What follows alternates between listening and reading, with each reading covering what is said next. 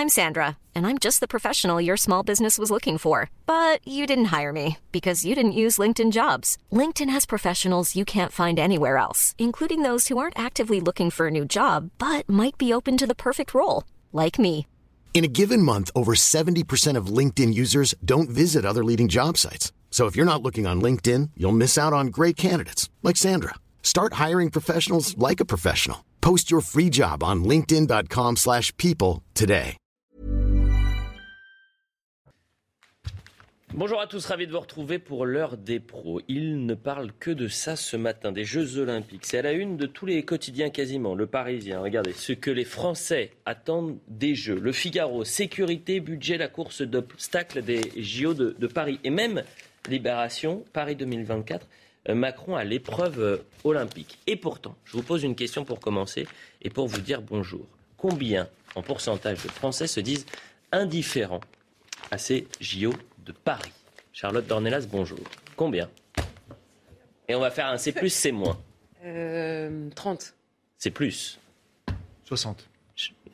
C'est moins, Joseph Massescaron, bonjour. Samy Biazoni. Euh, 53%. C'est moins, bonjour, Samy Biazoni, essayiste et docteur en, philosophie. Grégory Joron. Moi, je devrais gagner 50%, je dirais. Bonjour. Vous y êtes presque, Grégory Joron, secrétaire général SGP Police. 47% des Français se disent indifférents à cet euh, événement, alors qu'on est à, deux ans pile de la cérémonie d'ouverture des, des Jeux Olympiques. On va longuement revenir sur cette cérémonie et l'enjeu sécuritaire. Et Grégory Giron, merci d'être avec nous, parce qu'on va savoir si la France est capable d'assurer la sécurité euh, pendant euh, deux semaines, pendant cette quinzaine. Et puis pour cette cérémonie d'ouverture, vous allez avoir 600 000 touristes au niveau de la scène. C'est du jamais vu. On n'a jamais vu une telle cérémonie. On en parle dans un instant. On dit bonjour à Audrey Berthaud qui nous fait un point sur l'info. Bonjour Audrey. Sud-Est aujourd'hui, ce qui conduit à un risque maximal d'incendie. Karine Durand nous détaille les prévisions. Situation s'améliore nettement du côté du sud-ouest avec euh, moins de vent en prévision, notamment du côté euh, de la Gironde. C'est vraiment au sud-est qu'il faut faire très attention aujourd'hui avec des conditions d'alerte de niveau extrême euh, sur l'ensemble des massifs forestiers euh, du sud-est avec beaucoup de vent, du Mistral, de la Tramontane jusqu'à 70 voire 80 km à l'heure aujourd'hui, mais également du vent d'ouest sur le Var jusqu'à 70 km à l'heure et le Libeccio, euh, ce vent qui souffle sur la Corse jusqu'à 70 voire 80 km à l'heure également. En plus, ce sont des vents secs qui vont encore plus assécher la végétation, sachant que sur certaines zones, comme sur euh, les Bouches du Rhône, il n'a pas plu une seule goutte euh, depuis le début du mois de juillet. Donc situation vraiment à haut risque. Euh, Ça devrait se calmer, hein, ces vents, au cours de la journée de jeudi. Mais attention, il pourrait reprendre à nouveau au cours du week-end. Ce week-end qui s'annonce en plus très chaud en prévision. Et par conséquent, eh bien, beaucoup de massifs forestiers du sud-est sont aujourd'hui et demain fermés au public. Et vous parliez justement des JO 2024. L'État va acheter 400 000 billets qu'il distribuera aux jeunes, surtout les moins de 16 ans. C'est ce qu'a annoncé Emmanuel Macron au journal L'équipe. Seront également concernés les bénévoles qui contribuent aux Jeux et au sport en France, les personnes en situation de handicap et leurs aidants.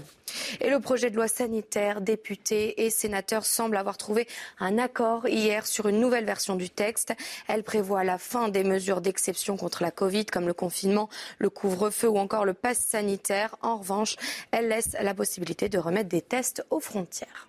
Merci Audrey pour ce point sur l'information. On se retrouve dans, dans une demi-heure pour un, un- de nouveaux éléments. Je dis tout aux téléspectateurs. Grégory Joron, on parlait des JO pendant le JT d'Audrey Berthaud et vous m'avez dit que vous aviez vécu les JO d'Albertville en 92. C'est vrai. C'était formidable. Juste à côté, oui, tout à fait. ouais. Donc, euh, bon, en espérant que ce soit aussi réussi à Paris, même si l'enjeu est un peu différent. Et là, vous allez avoir du boulot, si hein, je puis dire. Oui, c'est des JO d'hiver. Et là, vous allez avoir du travail.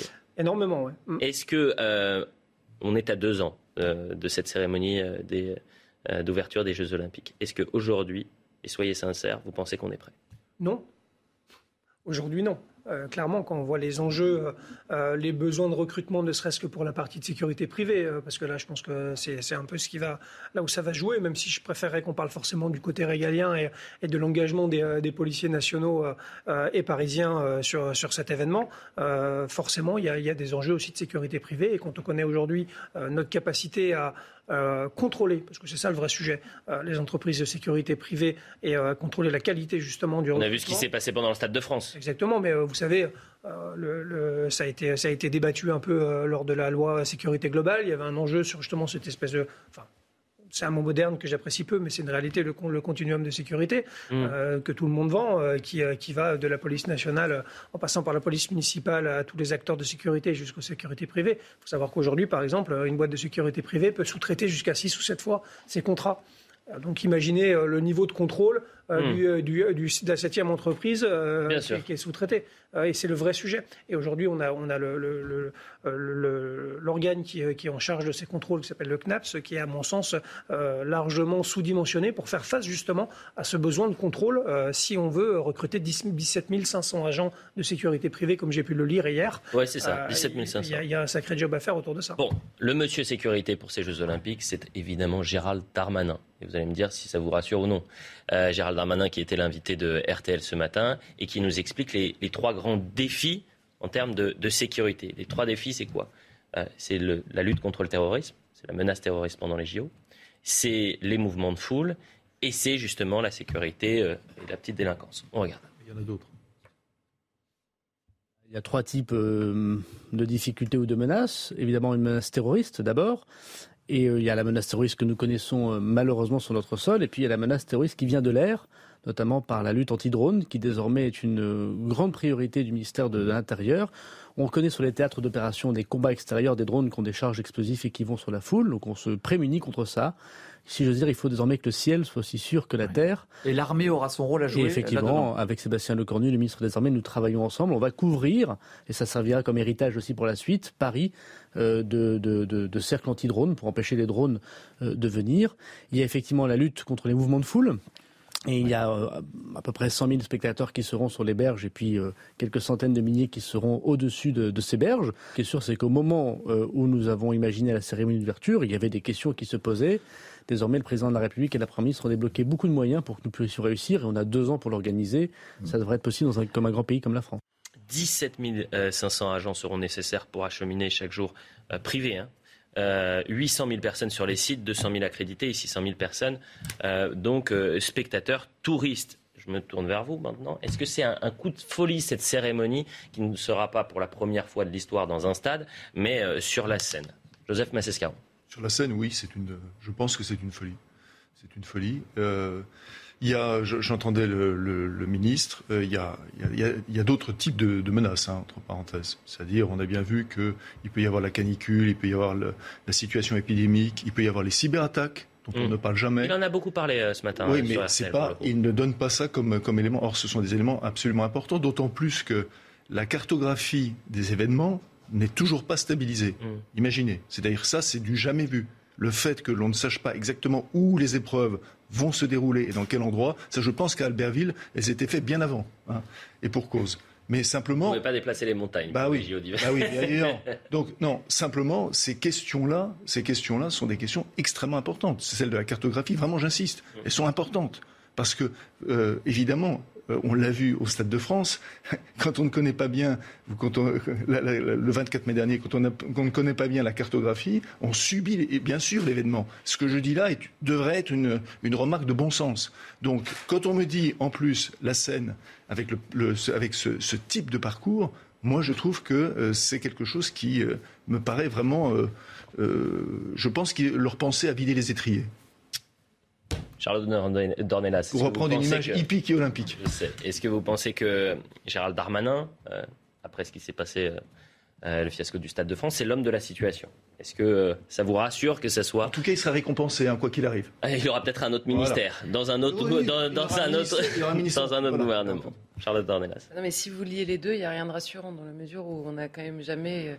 il n'a pas réellement fait amende honorable sur euh, non pas tellement sur le fiasco de cette soirée, mais sur le mensonge qu'il a accompagné dans la bouche du, ministre de l'Intérieur, en l'occurrence lui-même. Euh, et, c'est ça le problème, c'est-à-dire que pour bien préparer, moi je ne sais pas honnêtement, je ne suis pas en mesure de savoir si c'est euh, si c'est faisable ou pas en termes de sécurité. Mmh.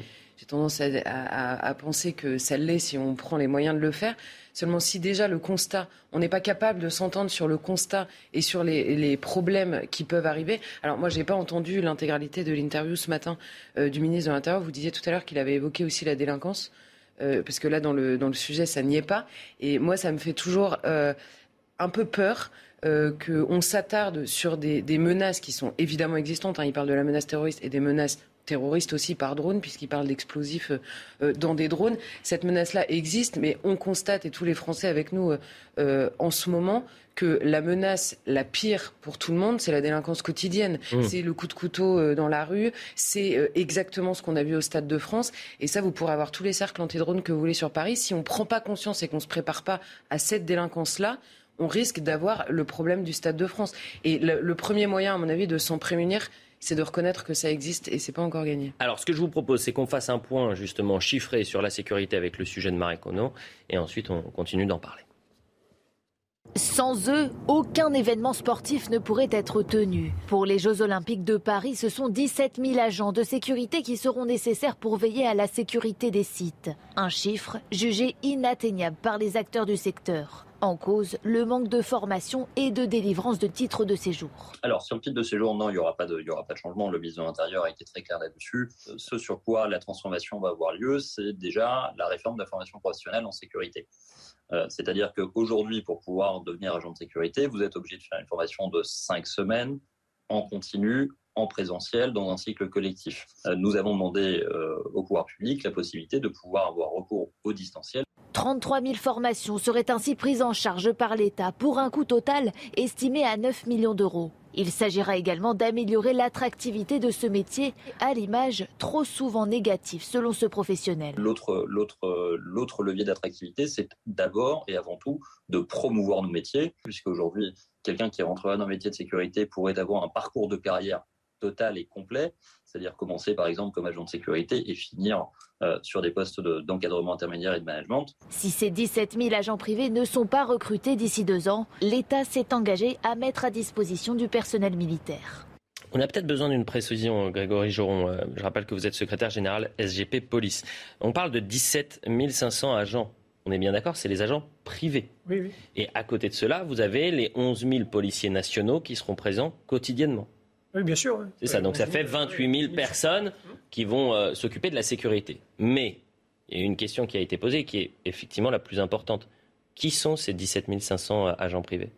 Ils ont quoi comme formation? Qu'est-ce qu'ils ont fait dans la, dans la vie pour s'occuper de la sécurité des Jeux olympiques? Alors, il euh, n'y a, pas, a, a, pas besoin de diplôme. Hein. ce, qui est, ce qui est, en fait, il y a plutôt euh, des interdits qui sont posés pour, euh, pour pouvoir prétendre à être agent de sécurité. Il ne faut pas avoir de casier. et on a d'ailleurs la, sécurité, la loi sécurité globale a élargi justement, on va dire, le spectre des délits qui, étaient, qui venaient poser comme interdiction de pouvoir se présenter à un recrutement pour, pour, pour, pour, exercer un métier de sécurité. Mmh.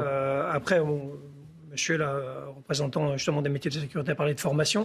Euh, je pense que c'est peut-être la clé. Euh, je pense qu'on a énormément de retard euh, par rapport à ça et on le voit malheureusement régulièrement, particulièrement dans les stades, parce que c'est là où en fait on, s'aperçoit le plus de, l'activité des, des, agents de sécurité.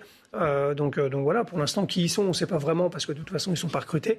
Mais de toute façon, ce qu'on sait, c'est que. mais ce que je veux dire vulgairement, c'est donc les agents de sécurité, c'est les stadiers qu'on peut voir lorsqu'on va à un concert, lorsqu'on va à un match de football. Ok. On va écouter Jordan Bardella, c'était il y a quelques instants pour lui. Euh, il ne peut pas euh, être le monsieur sécurité Gérald Darmanin, c'est son inquiétude. Il sera d'ailleurs notre invité demain à 9h. Je pense que M. Darmanin est incapable d'assurer la sécurité des euh, Jeux Olympiques. Pourquoi? Parce que la France entière a vu un ministre de l'Intérieur dans l'affaire du Stade de France se délester de sa responsabilité alors qu'il y a eu là-bas de véritables razzias, des scènes de chaos. La France est incapable aujourd'hui d'organiser le moindre événement sans qu'il se passe des agressions. Biazoni, est-ce que vous partagez ce constat? Est-ce que vous aussi vous êtes préoccupé que Gérald Darmanin soit le monsieur sécurité de ces Jeux Olympiques après ce qui s'est passé pour le Stade de France? J'en veux pas, Gérald Darmanin particulièrement. Effectivement, on peut lui en vouloir pour sa communication politique. Maintenant, c'est particulièrement naïf de considérer qu'à une personne porte l'entière responsabilité du dispositif de sécurité en France. je veux dire, personne n'y croit. Euh, on arrête de l'appeler le premier flic de France alors. on arrête de dire euh, que le ministre de l'Intérieur doit gérer la sécurité sur notre territoire. mais, à, d'autres moments, on fait porter le chapeau euh, ou la casquette au préfet. enfin, vous savez bien que. fait porter. Oui, fait. tout à fait. Tout à fait. Mon on était très générique. Ce que je veux simplement dire, c'est qu'effectivement, la confiance n'est plus là et, et l'effet d'entraînement ne sera pas là. Ça, c'est un fait. Maintenant, on est quand même dans un état moderne, qui dispose de moyens, qui est organisé et qui sait préparer un grand événement. Moi, je pense que c'est assez triste comme constat que de dire entre nous aujourd'hui, et puis même un peu plus largement dans l'opinion, à deux ans d'une échéance majeure, qu'on ne sera même pas capable d'accueillir dignement les personnes à lors d'une festivité, aussi ambitieuse soit-elle. Je pense qu'il ne faut pas se résoudre à cette, extrémité-là. Je ne pense pas qu'il faut considérer que tout est parti à volo en termes de sécurité en France. Il va de soi que les problèmes sont extrêmement nombreux. Prenons l'occasion des JO comme opportunité pour repenser un certain nombre et débattre d'un certain nombre de, questions, celle de la délinquance, celle de notre vision de l'urbanisme à Paris, euh, celle de la gestion des flux. Je vais essayer d'être un peu positif autour de cette table. Euh, disons que c'est aussi une opportunité pour nous. on n'essaye pas de faire de l'alarmisme, on est juste factuel, ou du moins j'essaye de, comprendre. On sait la situation de délinquance à Paris au quotidien. Euh, on connaît les difficultés qu'ont les forces de l'ordre pour gérer cette, cette sécurité au quotidien pour les Français. On se pose juste la question, est-ce que c'est viable pendant 15 jours d'accueillir 600 à 800 000 personnes, touristes, et de sécuriser ces 600 à 800 000 personnes? On peut ajouter le fait que... Euh, à la Miss Mopa. Il y a un rapport de la Cour des comptes, et ce rapport de la Cour des comptes, comme vous l'avez vu, euh, mais, euh, insiste sur le fait que nous ne sommes pas prêts. Ils prennent comme d'ailleurs exemple les Jeux Olympiques de Londres en 2012 où il avait fallu à la même époque, euh, en catastrophe, demander entre 22 euh, euh, recruter, je crois, 17 000 agents. Et la Cour des comptes dit il nous faudrait aujourd'hui, non pas le chiffre donné par le ministre de l'Intérieur, mais entre 22 000 et 33 000 agents. Donc on en est loin. Mmh. L'aspect, si je puis dire, positif, entre guillemets, c'est qu'il y, y, a une forme de, de, répétition générale. Mm. En 2023, il y a la Coupe du Monde de rugby. Donc, c'est un élément qui va nous permettre de voir, mais on serait quand même à un an des Jeux. Voilà. Donc, euh, euh, tous ces éléments, en, fait, et, vraiment, j'insiste, c'est-à-dire que euh, vous avez raison, c'est-à-dire qu'il n'y a, pas simplement Gérald Darmanin, il n'y a pas simplement le ministre de l'Intérieur. C'est-à-dire que quand vous, j'insiste sur ce point, quand vous voyez que il n'y a pas la cartographie des événements. On ne sait pas où exactement, avec certitude, où les événements vont se passer. C'est un vrai problème. Non, mais moi, je, veux bien, concernant ces 17 000 agents, si c'est les mêmes qu'au Stade de France, c'est-à-dire que c'est euh, les types qui sont à coquiner avec les délinquants, qui viennent piquer les billets des, euh, supporters de Liverpool et qui les donnent aux autres. Si on vit ces situations-là, euh, je veux juste rappeler que Paris, pendant 15 jours, ce sera la, la, capitale du monde et que le monde aura les yeux rivés sur Paris. Alors moi, je veux bien que on, dise on va le gérer, il n'y a pas de problème, ou en tous les cas on est capable de le faire. Il y a une question également, c'est de, savoir si, comme pour l'aéroport de, comme pour l'aéroport euh, de Paris, est-ce que euh, le, recrutement, euh, il y aura un, quota, un, contrat qui, comment dire, qui, qui oblige à un recrutement de tant de personnes de, de Seine-Saint-Denis? Ça aussi, moi, ça m'intéresse. Je n'ai pas la réponse. Pas la réponse non plus. C'est pour ça qu'on avance et on va passer à Lyon. À Charlotte. Non, mais juste simplement sur la question de, de, savoir est-ce qu'on est capable de le faire? Oui, moi je pense qu'on est capable de le faire. Ça, c'est la première chose. Maintenant, comment est-ce qu'on est capable de le faire? Et là, pardon, il y a quand même une inquiétude à avoir parce que moi, évidemment, Gérald Darmanin n'est pas responsable de tout ce qui s'est passé dans cette soirée. En revanche, c'est le chef. C'est en effet le ministre de l'Intérieur. Et moi, je ne lui reproche pas sa communication politique. C'est-à-dire, je ne lui reproche pas d'avoir choisi une stratégie de communication plutôt qu'une autre. Je lui reproche d'avoir menti pendant des jours entiers alors qu'on avait la réalité sous les yeux. Et le, Gérald Darmanin, devant les sénateurs, reparle de faux billets, reparle, vous, vous, disiez Paris va être la capitale du monde. Oui, en effet. Et simplement, avec des supporters anglais, il a réussi à nous mettre mal avec un pays parce que, accusant des gens qui avaient déjà passé une soirée abominable, les accusant pour ne pas voir la réalité ou, plutôt pour ne pas la dire. Pendant ce temps-là, on avait le préfet lui-même qui disait aux policiers, bon apparemment il y a des gens qui découvrent en ce moment ce qui se passe dans le 93, le préfet qui dit ça en même temps que Gérald Darmanin qui accuse les supporters euh, britanniques. On a tous les policiers présents sur place qui décrivent un chaos indescriptible. Si nous, on le sait, il le savait évidemment au moment de dire ça. Et ça, pardon, mais ce n'est pas une stratégie plutôt qu'une autre. Et c'est une source d'inquiétude, non pas sur le mensonge lui-même qui s'est passé, mais pour, pour, pour la suite. En fait, s'il n'est pas capable de voir, euh, comment il sera capable de prévoir En fait, c'est vraiment ça l'inquiétude. Samy Biazoni. Rejoins, j'ai été sur ce plateau pour commenter, comme vous, très probablement, euh, ces faits et, et j'ai partagé parfaitement votre constat. Je dis simplement, j'ai essayé de, voilà, d'aussi dire que la situation est un petit peu plus complexe que cela, d'aussi dire que finalement ça a constitué un moment zéro euh, je pense aussi, euh, d'une prise de conscience, en tout cas de la responsabilité de ce ministère qui a pu être très léger sur la question. Donc je pense qu'on ne va pas les y reprendre à deux fois. Maintenant, effectivement, et M. Mathis Caron l'a très bien dit, la Cour des comptes a pointé, euh, d'ailleurs le rapport n'est pas définitif, mais a pointé toutes les carences, l'impréparation mmh. actuelle. Enfin, il y a des bonnes raisons de s'inquiéter. Je ne remets pas en cause le questionnement, je dis simplement qu'on doit être capable, c'est une obligation morale d'assurer, sinon on n'est plus la France. Voilà, il faut le dire simplement. Je, partage, je pense qu'on est capable de le faire. Après, moi, je ne je pas, je pas, je suis pas, je suis pas politologue ni analyste euh, ni euh, ni, euh, ni polémiste pour le coup, mais juste un regard technique sur ce qui s'est passé au Stade de France pour le coup et le reproche que j'ai fait moi, puisque je pense avoir été le seul secrétaire général d'une organisation à faire une dépêche AFP où clairement j'ai pointé du doigt les responsabilités du préfet, parce que c'est le premier quand même acteur, quoi qu'on en dise, de la sécurité sur sur ce territoire, notamment la préfecture de police. Et, et j'ai bon, c'est pas c'est pas une nouveauté non plus. J'ai écrit assez souvent là-dessus. Je sais pas toujours été d'accord avec l'orientation du préfet de police euh, euh, Didier Lallemand sur, sur le maintien de l'ordre particulièrement. Et, euh, et je pense qu'en fait, c'était ça la plus grosse difficulté du Stade de France, c'est notre incapacité à changer de logiciel en cours de route. Le maintien de l'ordre, c'est une matière vivante. on a beau faire les plus jolis plans sur la table, globalement, on ne sait jamais trop comment ça va se dérouler. Quand ça se déroule mal, ben, en fait, il faut s'adapter.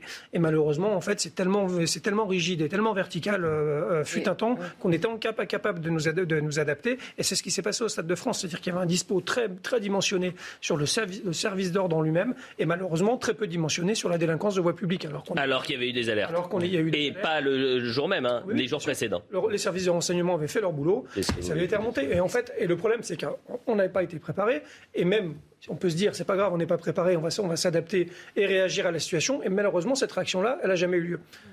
Non, mais ça, ça, ça, complète encore le, la dimension de l'inquiétude. Là, ça dépasse de loin Gérald Darmanin. Mais de manière générale, quand on parle aux acteurs euh, de terrain, que ce soit les policiers, mais même sur la question de la justice, puisque, puisque c'est les, les, sujets en ce moment, même sur la question de la justice, quand on parle euh, à certains magistrats, ils vous disent le problème, c'est qu'il y a un moment, quand on est empêché de le faire, on sait le faire. Et c'est pour ça ça rejoint évidemment qu'on sait le faire. Mais simplement, quand vous n'avez pas l'ordre de le faire correctement, vous ne pouvez pas euh, le, le, faire correctement. Bien sûr, je rappelle que la France a organisé il n'y a pas si longtemps la COP 21 sur Paris. C'était un énorme événement aussi avec euh, je ne sais pas combien de dizaines de chefs d'État qui sont venus. Ça a duré 21 jours euh, ou quasiment et, euh, il y a eu tous les policiers de France qui sont venus en renfort et ça s'est plutôt bien passé. Donc on est capable d'organiser des grands événements. J'ai aucun doute là-dessus. Déjà sur l'engagement des policiers. C'est effectivement moins populaire. C'est-à-dire que le service de sécurité d'un chef d'État est plus important que le touriste américain. Non, mais que le touriste américain qui vient pour voir les, JO avec son sac à main. On est entièrement d'accord. Après, je veux dire, on est, on est, on, est quand même capable. Il faut juste je, je donner les bons ordres Avançons. Articuler comme il faut euh, et, communiquer surtout. On avance. on va encore parler de Gérard Darmanin, puisqu'il a peut-être eu le tweet facile, mais il refuse euh, de présenter ses excuses. Du moins, il n'y voit aucun problème. Je pars évidemment de l'affaire euh, à Lyon. après avoir annoncé sur Twitter l'interpellation d'un suspect multirécidiviste et en situation irrégulière. Euh, mis hors de cause dans ce dossier, ce même suspect euh, faisait bien l'objet d'une obligation de quitter le territoire français. Écoutez, euh, Gérald Darmanin, c'était ce matin. Il dit J'ai aucun regret. Non, pas du tout. D'ailleurs, le tweet complet, c'est lors d'une opération de police. Hmm. Dans ce quartier de Lyon, depuis 30 ans, il y a un, combat entre la police, finalement, et le désordre public. Euh, nous avons multiplié les opérations. On est à 700 opérations depuis le 1er janvier dans ce quartier. Et ce qu'ont fait ces policiers ce jour-là en civil, c'est qu'ils sont intervenus lors d'un vol de collier et ils ont une trentaine, une quarantaine, on ne sait pas très bien, de personnes, de voyous qui leur ont tapé dessus. J'ai commandé des opérations de police qui continuent d'ailleurs euh, en ce moment même. Euh, nous avons interpellé des personnes dans le cadre de ces opérations de police. Il se trouve que cette personne n'est finalement pas en lien avec l'attaque contre les policiers, c'est ce que dit la justice, bien évidemment. Et je voudrais redire ici que je regrette absolument rien, puisque cette personne est multirécidiviste. Oui. Dans le euh, cadre d'autres affaires. Exactement, vol, violence, euh, euh, stup. Et par ailleurs est étranger en situation irrégulière, c'est-à-dire qu'il ne devrait déjà pas être sur le territoire national. Donc on a un étranger qui n'a pas de papier sur le sol national, depuis un an aurait dû accepter l'idée de partir, puisque ça fait un an qu'on lui dit qu'il faut qu'il quitte le territoire national. Il est multirécidiviste. Et cette personne a été arrêtée dans le cadre d'une opération de police comme on en fait tous les jours. Ce qui change peut-être, et c'est peut-être ce, qui étonne euh, un certain nombre de personnes, c'est qu'on va désormais appliquer de manière systématique le fait que quand un étranger en situation irrégulière, qui par ailleurs est délinquant, reste sur le sol national, eh bien il est expulsé du territoire national. Ce qui étonne, c'est que cet individu qui a été interpellé n'avait rien à voir avec le dossier et que euh, Gérald Darmanin a tweeté pour dire on a interpellé le suspect et que le suspect, parce qu'il a un CV long comme le bras, euh, eh bien, il va quitter le territoire français. Ce qui interpelle aussi, c'est lorsqu'il parle justement de ce, de ce suspect qui euh, n'avait pas de raison d'être suspecté, parce que j'ai l'impression, je me suis dit, ce serait bien si Gérald Darmanin était ministre de l'Intérieur. Pourquoi vous dites ça? Ah bah, Parce que il, a l'air, pardon, pardonnez-moi, mais il a l'air de découvrir des, des, des événements lorsqu'il lorsqu'il s'exprime. Hum. Euh, ça me paraît, euh, ça me paraît juste un, peu, un peu fou la manière. Si on revoit la, séquence, ça me paraît juste un peu fou. On a l'impression, moi j'avais l'impression d'entendre une personne de l'opposition. Voilà. Non, mais c'est exactement ça. Bah, pardonnez-moi. Non, mais vous n'avez pas à vous excuser. Quelqu'un qui est multirécidiviste, quelqu'un qui est en situation régulière, quelqu'un, on lui a demandé de quitter le, le territoire français. Donc, évidemment, le ministre de l'Intérieur, carrément, vous explique ça, doctement, avec euh, plein d'exemples comme. C'est un, Je comprends C'est un très bon rhétoricien. C'est un exemple parfait des failles dans la sécurité et l'immigration. Il, il donne lui-même l'exemple parfait, donc je me dis, ce serait bien si Charlotte Darmanin était ministre de l'Intérieur. Je... Charlotte Dornelas, vous partagez ce constat? Euh, ben, Non, mais c'est vrai qu'il a tweeté un peu vite sur la question du suspect. Et bon, on comprend que les hommes politiques euh, se souviennent de la présomption d'innocence en général quand on parle de leurs copains plutôt que, que, du reste de la population. Très bien. Mais ceci, non mais ceci étant dit, euh, ceci étant dit, je suis d'accord avec Gérald Darmanin sur la deuxième partie de la phrase. C'est pas parce que, en effet, il n'est pas, qu'il a tweeté trop vite et qu'il n'est pas euh, impliqué dans cette affaire-là que le reste n'existe pas. Et après, je rejoins aussi Joseph, je suis d'accord avec tout le monde ce matin. Mmh. C'est le monde de oui, oui, C'est le monde de oui, oui. Et je suis d'accord aussi avec Joseph qu'en effet, il, il a l'air de, de, s'offusquer du fait que ça fait quand même un an qu'on lui a donné une OQTF et il est quand même pas parti. En effet, M. Darmanin, et c'est un problème. Euh, et donc, il nous, explique que ça va changer et que ça étonne peut-être certaines personnes, mais que maintenant, euh, ce, sont des décisions qui seront appliquées. Eh bien, champagne. On va parler euh, dans un instant du lien qu'il doit y avoir entre la police et la justice.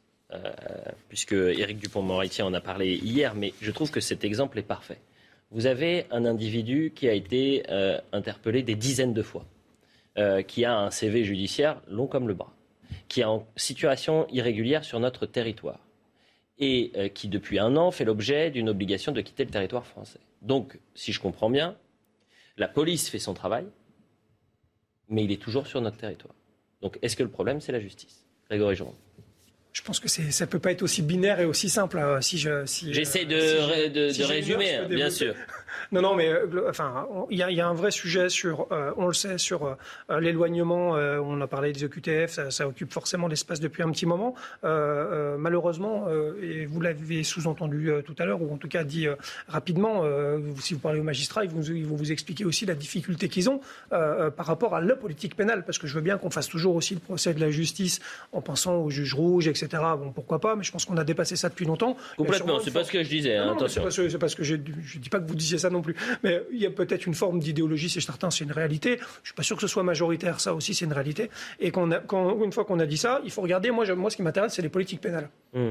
Et quand on regarde les politiques pénales, si on regarde ne serait-ce que la loi du, 23 mars 2019 de Mme Belloubet, on comprend aussi des fois pourquoi on en est là. Quand on, quand on dit que la prison, par exemple, doit être l'exception et qu'on impose ça aux magistrats, il ne faut pas s'étonner que des fois, ils sont empêchés de pouvoir malheureusement euh, prononcer des peines. Ça part de là. On ne s'étonne pas qu'à 19 ans, on ait 18 mentions sur son casier judiciaire. aujourd'hui, on connaît la difficulté euh, de la justice des mineurs, et quand vous discutez avec les procureurs particulièrement, ils vont vous expliquer le mal qu'ils ont. C'est quasiment impossible aujourd'hui euh, de, de, de, prononcer une peine d'emprisonnement ferme pour un mineur qui, qui fait l'objet euh, qui est auteur de délit. Et qu'est-ce que faisait ce garçon-là sur notre territoire Pour finir là-dessus, je pense qu'on paye et c'est, euh, et c'est, et c'est euh, donc j'ai entendu ce matin aussi M. Darmanin sur sur RTL expliquer qu'il allait commencer à s'attaquer justement aux textes qui font qu'on est empêché parce qu'en fait il y a espèce d'imbroglio de foultitude de textes qui, euh, qui, se mélangent, que ça part de la Cour européenne des droits de l'homme en passant par justement tous les, toutes les voies de recours euh, qui existent, parce que malheureusement, euh, la question de l'éloignement des étrangers, il faut voir le nombre de recours qu'ils sont en capacité de pouvoir faire.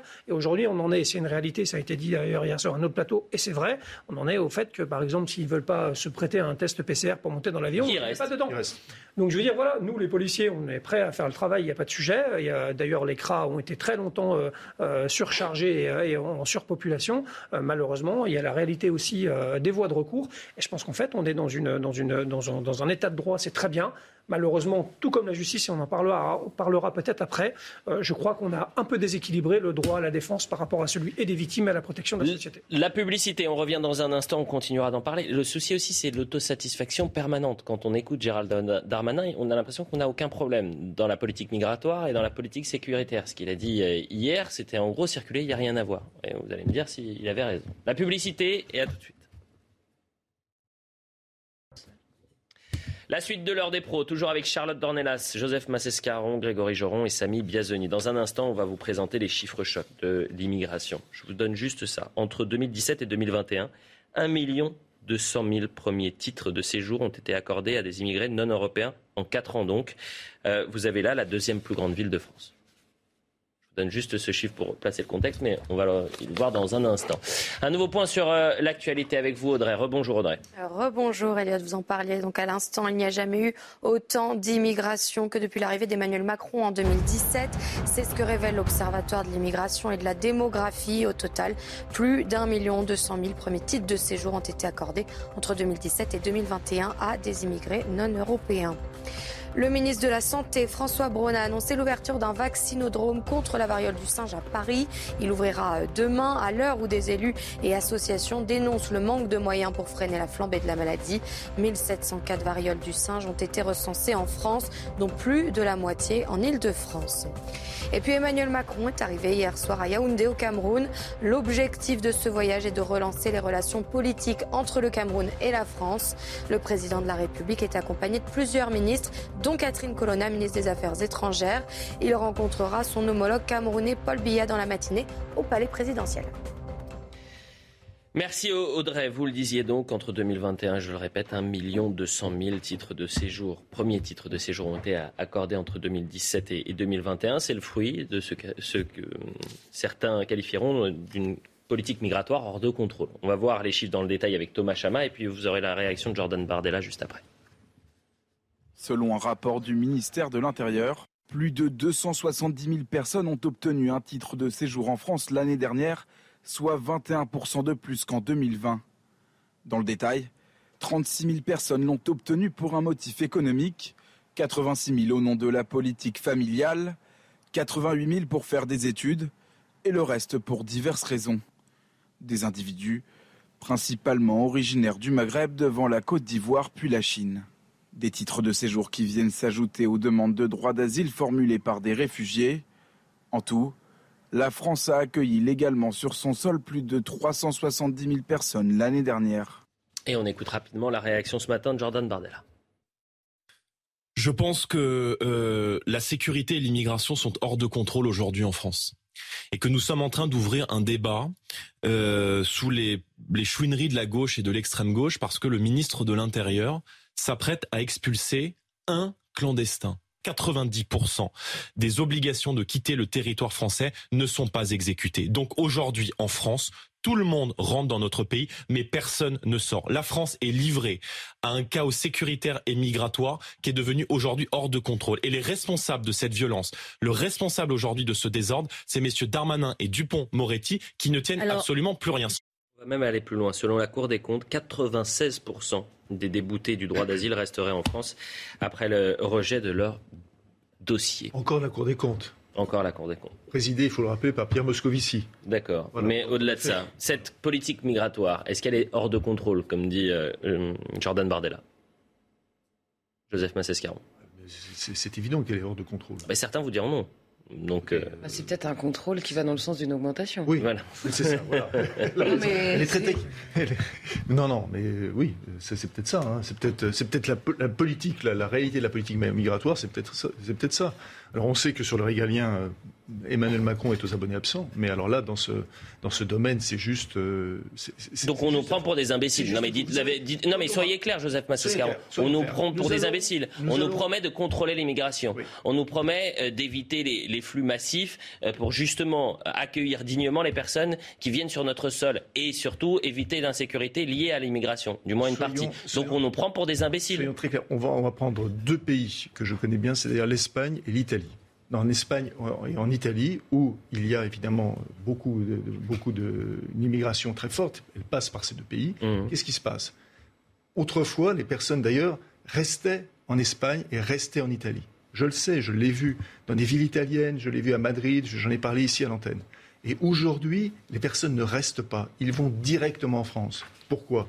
Parce que y a, euh, la France est une pompe aspirante. Une pompe aspirante pour deux raisons. D'abord, parce qu'ils sont sûrs de ne jamais être renvoyés, ça c'est la première cause. Et la deuxième chose, je crois que c'est Robert Meyer qui a soulevé cette question, c'est-à-dire évidemment les, allocations, les droits, les allocations familiales et les allocations logement. Voilà, et les, aides au logement, pardon. Donc, ces, éléments-là font que, aujourd'hui, dans toute l'Europe, la France est vraiment. Enfin, il y a une pompe aspirante et ils vont, ils se rendent tous en France. Samy Biazoni, dans un contexte de crise économique, crise énergétique, crise sécuritaire, est-ce que la, la, France, elle peut se permettre d'accueillir autant d'immigrés sur notre sol? Euh, il y a une question de stock et une question de flux. Elle ne sait pas gérer son stock. La réponse est évidente. Elle ne peut pas gérer des flux. Mmh. Ça, c'est euh, de la physique, de la thermodynamique de base, et ça s'applique malheureusement aux systèmes humains. Euh, une fois qu'on a dit ça, la question de l'immigration est un peu plus complexe que simplement regarder quelques chiffres et constater qu'ils sont, sont en hausse. On avait parlé notamment. C'est pas ils sont en hausse, hein. c'est exponentiel. Hein. C'est, voilà.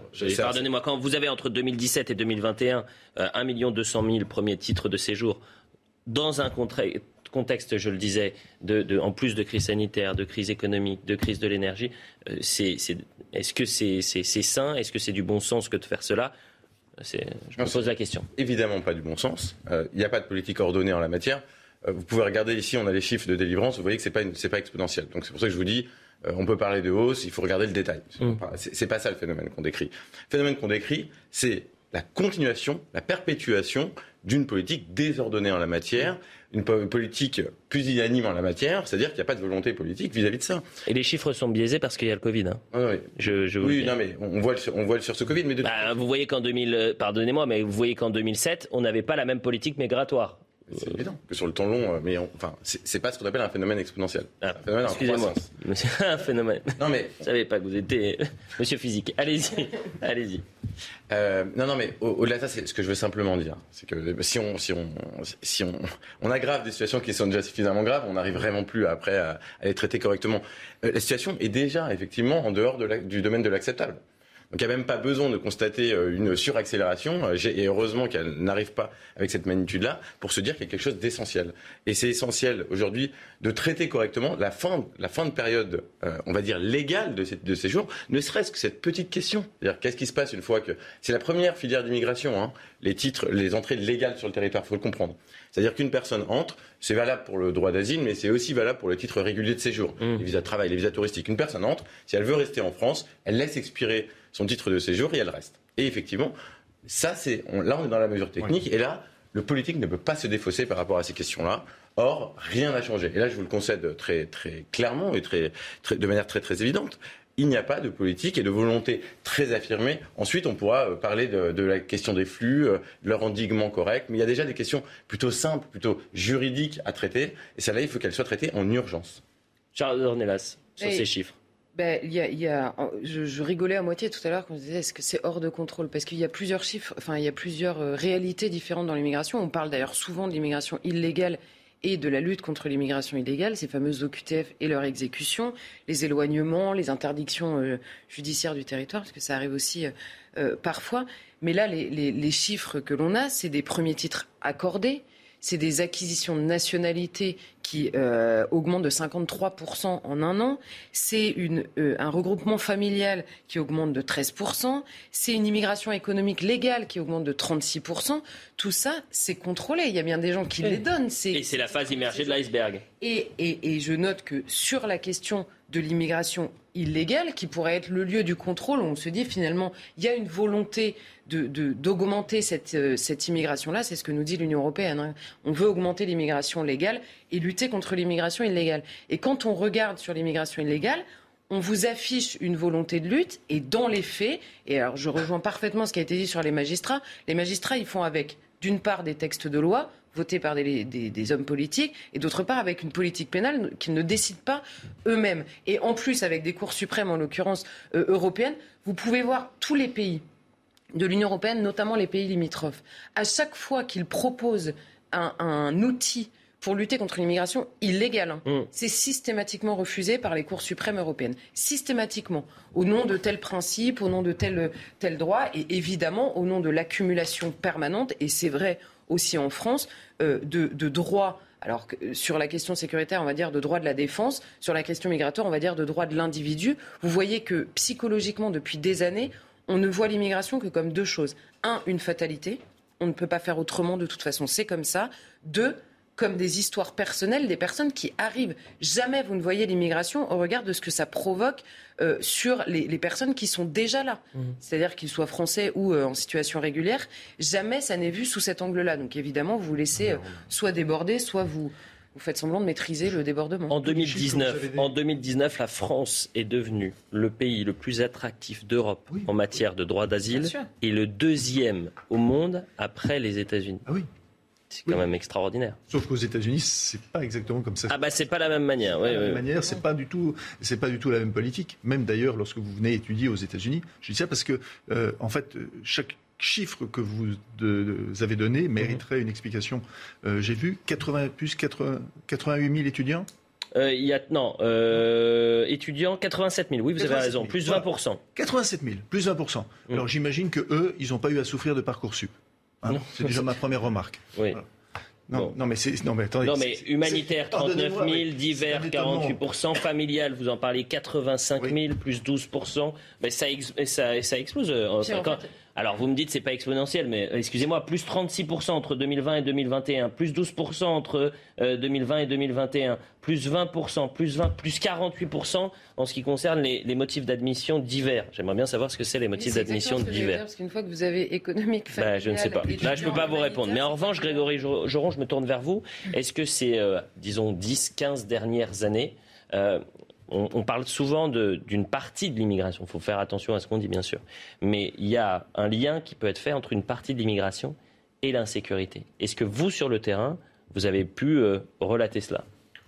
Moi, ce que je relate surtout, c'est qu'il y a une espèce de, d'asymétrie entre la volonté en effet affichée de, lutter contre l'immigration illégale, et je peux vous assurer que le déploiement de force et l'énergie qui est consacrée euh, sur euh, divers points du territoire, euh, que ce soit à la frontière italienne ou, ou espagnole ou où on le voit à Calais, euh, où on a des dizaines de, forces mobiles qui sont, qui sont engagées pour lutter contre l'immigration illégale. Pardon. Euh, je pense en effet que la première entrée, euh, ça reste l'immigration légale, ce qui, ce qui, ce qui fait qu'on est dans cette situation-là, surtout si on fait le lien justement avec la difficulté qu'on a d'éloigner les gens une fois qu'ils sont plus légalement en France. donc il faut regarder les choses en face. On est complètement démunis, encore une fois, en termes d'outils légaux, clairement, pour pouvoir faire face à ce genre de choses. alors moi, je suis partagé forcément parce que euh, partagé par l'histoire de, notre pays, puisqu'on a toujours été une terre d'asile affichée, euh, assumée. Mmh. Euh, voilà, je ne vais pas faire de, ni de philosophie ni d'histoire, j'ai pas le niveau, rassurez-vous. Mais, mais bon, voilà, on parle aussi voilà, de, la France des Lumières et, de ce qu'on représente. Et aujourd'hui, notre incapacité, malheureusement, à pouvoir absorber tout ça, parce que c'est une réalité économiquement, au niveau de, l'enjeu de sécurité, c'est aussi une, une, une, une, vérité. Je ne ferai pas de raccourci, moi, maladroit entre forcément immigration euh, euh, et ah, c'est pour ça que j'ai dit qu'il faut faire très attention à ce qu'on Il faut faire forcément très attention. On a un vrai enjeu on, en parle, on en parle malheureusement des fois, mais pas assez, sur les mineurs non accompagnés. C'est exactement à peu près la même galère que pour les obligations euh, de quitter le territoire. On est complètement démunis face à ça. Ah bah, et là, pour le coup, on est démunis, c'est que c'est interdit. Voilà. Et là, pour le coup, et là, pour le coup, euh, il y, a un vrai lien entre, entre malheureusement une forme, une forme de délinquance de, rue parce qu'on ne les accueille pas correctement, parce qu'on ne sait pas quoi en faire, et surtout certains ne sont pas mineurs. Justement, vous en parliez un petit peu, vous l'abordiez, Charlotte Dornelas, sur cette immigration massive qui de fait, va provoquer dans les années à venir peut-être un, changement de notre société. C'est ce qu'élabore, euh, et c'est la thèse élaborée par Alexandre Delval qu'on a joint.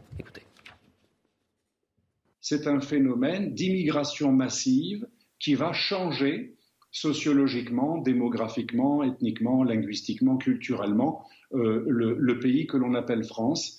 On a le droit de s'en féliciter, comme M. Mélenchon, la créolisation, etc. On a le droit de s'en inquiéter, mais en tout cas, c'est un fait. Macron pense que euh, euh, ça n'a aucune importance, l'identité, les racines. Et le droit du peuple français à, à continuer d'exister tel qu'il a existé, c'est-à-dire comme disait De Gaulle, majoritairement blanc, européen, judéo-chrétien, eh bien c'est un droit illégitime, c'est une revendication illégitime. On en revient à ce que je disais au début. Et là, on parle seulement, on a les chiffres pour l'immigration légale. Donc c'est la phase immergée de l'iceberg. Euh, si vous avez en 4 ans 1 200 000 titres de séjour qui sont accordés, faites ça multiplié par 2, par 3, par 4, sur une, deux, trois générations. Si ces personnes-là, elles n'arrivent pas à s'assimiler aux mœurs françaises, à, la culture française. Que va-t-il se passer, Charlotte Dornelas Si elle n'y arrive pas, c'est-à-dire que comme on, ne prend pas les moyens et qu'on ne le demande pas, je ne vois pas pourquoi elles y arriveraient. C'est même pas comment, c'est pourquoi. En fait, il y a, plusieurs choses, mais là où je suis d'accord, c'est que ça n'est pas pensé. C'est un mouvement, de manière générale, hein, les flux, puisqu'on dit que c'est une fatalité en permanence, c'est un mouvement, ce sont des mouvements de population inédits dans notre histoire, mais complètement inédits par leur ampleur et par le nombre. Et on ne veut pas les penser autrement que comme en effet des réponses individuelles, un tel a le droit, un tel a sa demande d'asile, etc. Il y a plusieurs choses. D'abord le lien. Alors moi je, ne vous rejoins pas parce que je ne pense pas que faire le lien entre une partie de l'immigration et l'insécurité soit particulièrement maladroit. Je pense que c'est plus factuel. Il y a un seul chiffre qui, à mon avis, règle le problème. 23% d'étrangers dans les prisons françaises, le lien, il est, il est indiscutable, en fait. C'est évidemment une partie, mais c'est une réalité, et c'est une réalité qui elle aussi a de l'ampleur, parce que 23%, c'est 7% dans la population générale, les étrangers. Hein.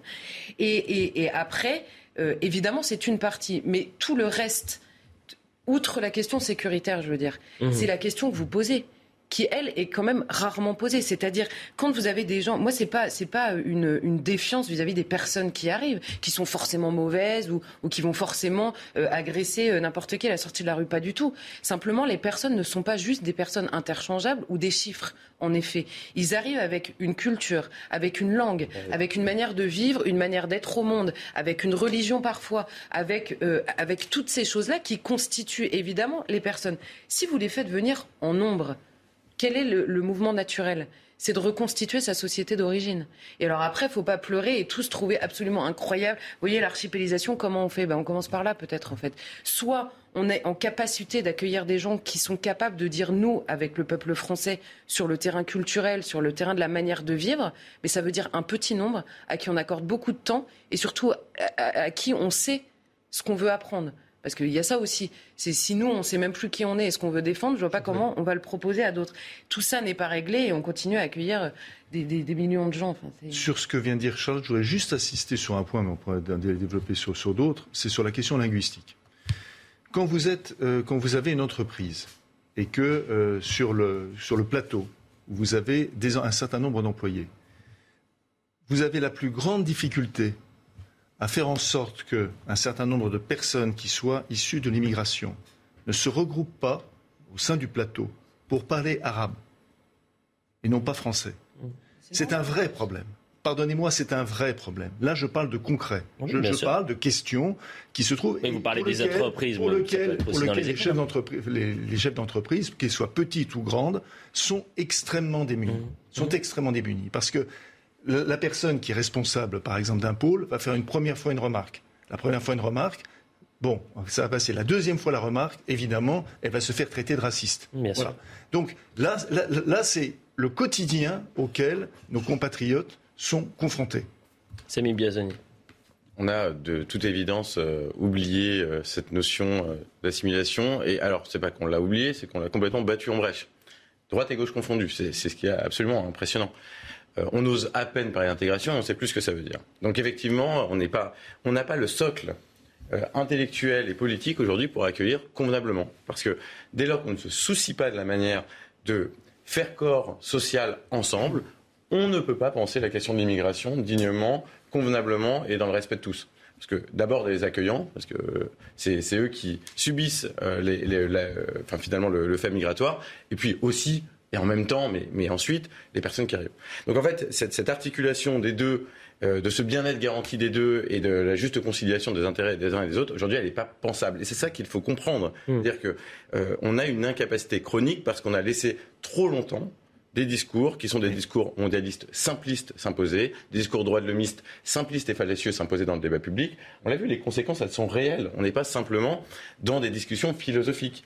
La Cour européenne des droits de l'homme et ses prérogatives aujourd'hui sont un frein à notre politique en matière de répression de l'immigration illégale. C'est pour ça que maintenant, est-ce qu'il faut taper fort, c'est-à-dire immigration zéro ou moratoire sur l'immigration pendant trois ans Vous dites stop pour essayer de comprendre comment on peut gérer dans les euh, deux, trois prochaines générations les, flux migratoires. Je, je, reviens juste sur cette question linguistique. Parce que ça Très vite, parce que je veux qu'on fasse euh, la police et la justice. Quand une personne reçoit euh, embauche et reçoit il, reçoit quelqu'un euh, pour, euh, pour l'embaucher, il lui fait passer l'entretien, et que sur son CV, il y a marqué euh, arabe, langue courante, et ensuite français écrit parlé. Il y a quand même un problème. Ou alors, ou alors c'est moi qui suis fou, mais il y a quand même, il y a quand même vraiment un problème de fond. Et ça, c'est quelque chose qui arrive régulièrement. Là, pour le coup, est exponentiel. Voilà.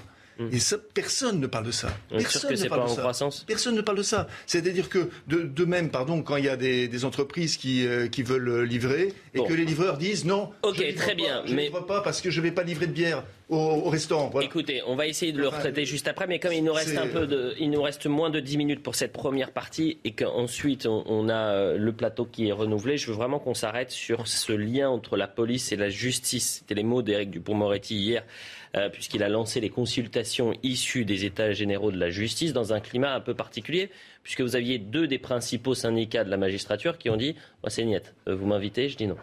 Donc euh, on sent que c'est quand même le, climat est particulier. Et il a eu ces mots, il a dit voilà, la police et la justice sont dans la même barque républicaine. Alors, est-ce que c'est la barque ou est-ce que c'est le Titanic? Est-ce que vous allez réussir à ne pas couler tous les, tous les deux? Bah oui, effectivement. Écoutons Éric Dupont-Moretti la police et la justice sont dans la même barque républicaine. C'est quelque chose auquel nous sommes tous les deux, je crois, particulièrement attachés. Nous avons besoin, bien sûr, j'ai besoin des forces de sécurité intérieure pour porter un projet qui est un projet de simplification. Et je pense que les forces de sécurité intérieure ont besoin d'un bon fonctionnement du couple police-justice il y a les mots, il y a les faits. Euh, et moi, je pense à cette manifestation en mai dernier. Alors, ce n'était pas votre syndicat, c'était le syndicat Alliance euh, et son secrétaire général qui disait le problème de la police, c'est la justice. Un syndicat important. Et, euh, les, policiers sur le terrain qui, peuvent vous alerter en vous disant voilà, lorsqu'on interpelle 40 fois, 50 fois le même individu, qu'il nous rit au nez, que le lendemain il est dans la rue et qui commet les mêmes méfaits, on n'en peut plus. Donc comment vous arriverez à, renouer ce lien entre la police et la justice? Est-ce que vous êtes sur la même barque je pense qu'on est sur la même barque, mais bon, ça c'est pas. pas le choix. voilà, oui, vous n'avez pas le choix. C'est les piliers régaliens de notre société. Je pense qu'il faut justement éviter peut-être moi. Déjà, je m'offusque quand on dit que la police tue. Euh, par exemple, je pense que quand on essentialise des choses comme ça, ça rend pas service euh, au, débat euh, ni ni ni aux positions qu'on peut tenir après. Et ce qui me gêne d'ailleurs, c'est plutôt les postures de façade et puis après les réunions où finalement on tient pas vraiment les mêmes positions en interne. donc ça, c'est déjà une première chose. Donc moi, je me permets jamais ce genre de choses. D'ailleurs, la manifestation dont vous faites référence, c'est moi qui ai ouvert le bal et qui parlé en premier. J'ai toujours dit, et je l'assume aujourd'hui encore, euh, de dire que la police et la justice, ils doivent travailler côte à côte et pas de dos à dos. Autrement, on n'y arrivera pas et ne pas rendre service finalement euh, euh, aux citoyens, parce que je pense que c'est un peu le but du jeu. Et, j'espère que c'est la volonté, et j'ai pas de doute là-dessus, de, de M. Dupont-Moretti. hier, j'étais à Vendôme, forcément, pour, pour, cette réunion. une réunion un peu surprise pour le coup, parce que je pense qu'on allait parler du bilan des États généraux. Et en fait, il est venu nous demander comment on pouvait faire pour travailler ensemble sur la simplification de la procédure pénale. Donc on n'était pas vraiment prêt techniquement, même si ça fait quelques temps qu'on bosse dessus, nous, par rapport au de la sécurité et aux enjeux que représente justement cette difficulté de procédure pénale. Euh, donc on va se revoir en septembre. D'ici là, on fera des propositions. Juste dire un mot sur euh, la barque républicaine euh, et, sur justement, est-ce que le problème de la police, c'est la justice? Encore une fois, moi je ne pense pas. Je lui ai dit très librement hier que, par contre, j'ai une difficulté en effet avec malheureusement le fait que ce pilier régalien ait souffert exactement des mêmes mots que la police, avec un abandon total en termes de budget, en termes d'effectifs, en termes de matériel et surtout, comme les policiers, en termes de divers politiques qui sont empilés et qui font qu'aujourd'hui, les agents, qu'ils soient magistrats, greffiers ou autres, en tout cas les auxiliaires de justice et les policiers euh, encore aujourd'hui, ont, une perte de sens totale dans leur métier. Et ils ne savent pas exactement ce qu'ils ont à faire parce que finalement, euh, euh, ils ont l'impression d'être submergés partout. Et si vous regardez bien et vous lisez les 250 pages, particulièrement sur, sur, sur l'aspect de justice, le constat est très clair. On a une justice qui est à bout de souffle, qui est épuisée et qui est au bord du gouffre. Ça, c'est la réalité. Maintenant, comment on fait, en effet, pour faire fonctionner les deux, le, ce couple-là ensemble Parce que pardon, je finis juste. On a l'impression, euh, avec un regard partisan, que les policiers pédalent un peu plus vite que, euh, malheureusement, que la police pédale un peu plus vite que la justice. le Tour de France, c'est fini. voilà, le Tour de France vient de se finir. Et si on veut être efficace, il va falloir être sur le même, sur le même vélo, sur un tandem où on pédale exactement la même vitesse. On va écouter les propos de votre confrère. C'était en mai dernier. Donc, la police, le problème de la police, c'est la justice. Le problème de la police reste la justice. Un vrai problème entre la justice et la police, parce que c'est ce qu'on réclame, cette présomption de légitime défense, c'est justement parce que nous, Alliance, on, estime qu'un policier ne devrait pas être mis en examen comme ça a été fait là, surtout sous un, au chef de meurtre. On voit bien, Charlotte Dornelas, qui a les mots du ministre de l'Intérieur, mais qu'il se confronte à une réalité, c'est la difficulté pour les forces de l'ordre euh, d'interpeller et ensuite de voir que leurs interpellations euh, ont un sens. C'est-à-dire qu'ils ne revoient plus le lendemain le délinquant qu'ils ont arrêté la veille. Oui, mais alors sur cette histoire précise, parce que bon là, le policier parlait de la question de la justice pour les policiers, donc c'est encore un peu une autre question. Mais euh, sur la question du lien entre police et justice que vous vous évoquez, c'est-à-dire est-ce que le travail de la police a une réponse euh, mm. pénal en réalité. Exactement. Mais cette question-là, en fait, moi, ça m'avait, ça m'avait marqué parce que quand cette phrase avait été prononcée, tout le monde avait voulu la dire, tout le monde avait voulu la comprendre ou la lire en disant le problème des policiers, ce sont les magistrats. On peut la lire différemment. C'est simplement que le problème de la police, c'est qu'une fois qu'elle a travaillé, qu'elle a fait son travail, que le travail de la police arrive devant les magistrats, le magistrat lui-même est empêché, précisément d'une part par la politique pénale et peut-être par la bonne nouvelle du coup de ce que vous nous annoncez, par cette procédure pénale complètement. C'est-à-dire que si l'enquête est faite, euh, euh, si l'enquête est rendue impossible parce que les actes, de, euh, les actes administratifs sont infiniment supérieurs aux actes d'enquête, que la, garde, la garde à vue, vous avez 24 heures sur 24 heures et 22 heures de paperasse, donc vous ne pouvez plus faire l'enquête correcte, enfin j'exagère un peu, mais, à peine. Donc vous ne pouvez plus faire une enquête parfaite, que la procédure étant tellement compliquée que s'il y a une procédure complexe, il y a des vices de, des vices de procédure à toutes les pages euh, euh, que vous remplissez. Et donc, une fois que cette enquête compliquée. C'est ce qui s'est passé le, euh, stade de, au Stade de France, hein, où il y a eu une, plusieurs dizaines de personnes bah, qui ont été interpellées, mais parce que le PV était mal écrit, parce que l'heure, c'était pas la bonne, et ben ils sortaient libres.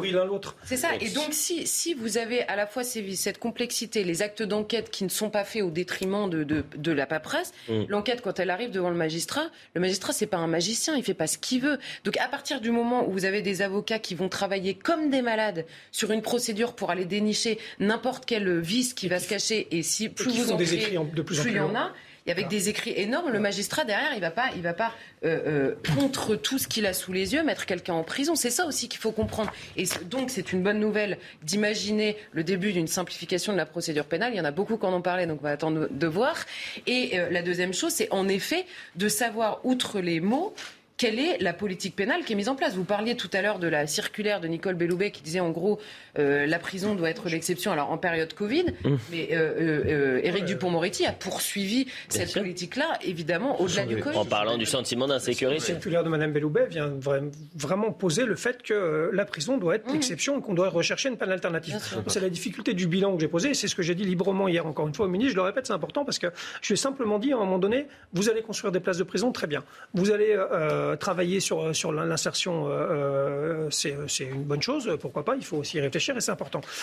vous allez, on va travailler sur la simplification de la procédure pénale, très bien, sauf que ce temps-là, c'est à 3 ou 4 ans. Je veux dire, il ne faut pas rêver. Hein. Une prison, c'est 10 ans pour la construire. malheureusement, euh, moi, je lui ai demandé simplement d'avoir une action qui soit lisible, parce que 73% des, euh, des, citoyens aujourd'hui estiment que la justice fonctionne mal. Oui, on en a parlé hier. C'est terminé. Il faut avoir une action, une, action, claire. Merci beaucoup, Grégory Joron. Je remercie également Samy Biazoni, parce que vous allez quitter ce plateau dans un instant. Ludovic Mendes, député Renaissance de Moselle, décidément, sera sur euh, ce plateau, ainsi que Nathan Dever. Et on va parler des sanctions très lourdes à l'encontre de ce député qui, il y a deux semaines, a fait un salut euh, nazi dans l'hémicycle. Franchement, euh, c'est, ils y vont un peu trop fort, je trouve, les, les députés. La publicité. Il est 10h, la suite de l'heure des pros, euh, toujours avec Charlotte Dornelas, Joseph Massescaron, Ludovic Mendes qui va nous rejoindre dans un instant, député Renaissance de Moselle, et Nathan Dever, agrégé de philosophie, éditeur à la règle du jeu et auteur de Les liens artificiels, qui sort dans combien de temps? Sort le 17 août. Le 17 août. Donc euh, j'ai un peu d'avance. Oui. J'ai un peu de chance. le point sur l'information avec Audrey. Nous sommes à deux ans des JO 2024. 17 500 agents de sécurité privée seront nécessaires chaque jour pour contrôler les millions de visiteurs attendus. Mais Paris peine à les recruter. Alors comment attirer de nouveaux profils dans la profession? On voit cela avec Marie Conan. Sans eux, aucun événement sportif ne pourrait être tenu. Pour les Jeux olympiques de Paris, ce sont 17 000 agents de sécurité qui seront nécessaires pour veiller à la sécurité des sites. Un chiffre jugé inatteignable par les acteurs du secteur. En cause, le manque de formation et de délivrance de titres de séjour. Alors, sur le titre de séjour, non, il n'y aura, pas de, changement. Le ministre de l'Intérieur a été très clair là-dessus. Euh, ce sur quoi la transformation va avoir lieu, c'est déjà la réforme de la formation professionnelle en sécurité. Euh, c'est-à-dire qu'aujourd'hui, pour pouvoir devenir agent de sécurité, vous êtes obligé de faire une formation de cinq semaines en continu, en présentiel, dans un cycle collectif. Euh, nous avons demandé au pouvoir public la possibilité de pouvoir avoir recours au distanciel. 33 000 formations seraient ainsi prises en charge par l'État pour un coût total estimé à 9 millions d'euros. Il s'agira également d'améliorer l'attractivité de ce métier à l'image trop souvent négative selon ce professionnel. L'autre, levier d'attractivité, c'est d'abord et avant tout de promouvoir nos métiers, puisqu'aujourd'hui, quelqu'un qui rentrerait dans un métier de sécurité pourrait avoir un parcours de carrière total et complet, c'est-à-dire commencer par exemple comme agent de sécurité et finir euh, sur des postes d'encadrement intermédiaire et de management. Si ces 17 000 agents privés ne sont pas recrutés d'ici deux ans, l'État s'est engagé à mettre à disposition du personnel militaire remporte la deuxième étape du Tour de France féminin à Provence. Cette étape a été marquée par trois chutes dans les 30 derniers kilomètres et plusieurs abandons. La coureuse avait terminé deuxième sur les Champs-Élysées dimanche. Avec cette victoire, elle s'empare du maillot jaune. Aujourd'hui, les femmes relieront Reims à Épernay. Et puis en Norvège, regardez euh, cette image. La star de l'été est un morse nommé Freya. Depuis une semaine, elle se prélasse dans le fjord d'Oslo, endommageant au passage, vous le voyez, quelques euh, bateaux sous ces quelques 600 kilos. Dans le pays, le journal Verdensgang a même décidé de retransmettre en direct sur son site internet ses moindres faits et gestes. Vous qui n'avez pas peur des requins, Audrey, vous avez peur des morses ou pas? Peut-être que là, je ferai un petit peu moins la maline quand même. parce que c'est peut-être votre bateau juste derrière. Donc, elle, ah, n'arrive pas sur que Freya n'arrive pas sur le, vôtre. Merci beaucoup, Audrey. On se retrouve dans 30 minutes. Merci, Ludovic euh, Mendes, d'être sur ce plateau. Je rappelle que vous êtes député Renaissance de Moselle. Vous venez régulièrement sur notre antenne et, et euh, on parlera aussi de la situation euh, sanitaire et, des urgences. Et, je sais que vous avez un œil attentif sur, sur la santé. Mais on va commencer avec des choses qui fâchent. Et on entend souvent les Français dire les politiques sont déconnectés de la réalité. Et ils peuvent faire n'importe quoi, ils sont intouchables. Et j'ai l'impression que ce qui s'est passé il y a deux semaines dans l'hémicycle est le parfait exemple. Je récapitule, vous avez un député de la nation, élu de la nation, qui euh, fait un salut nazi.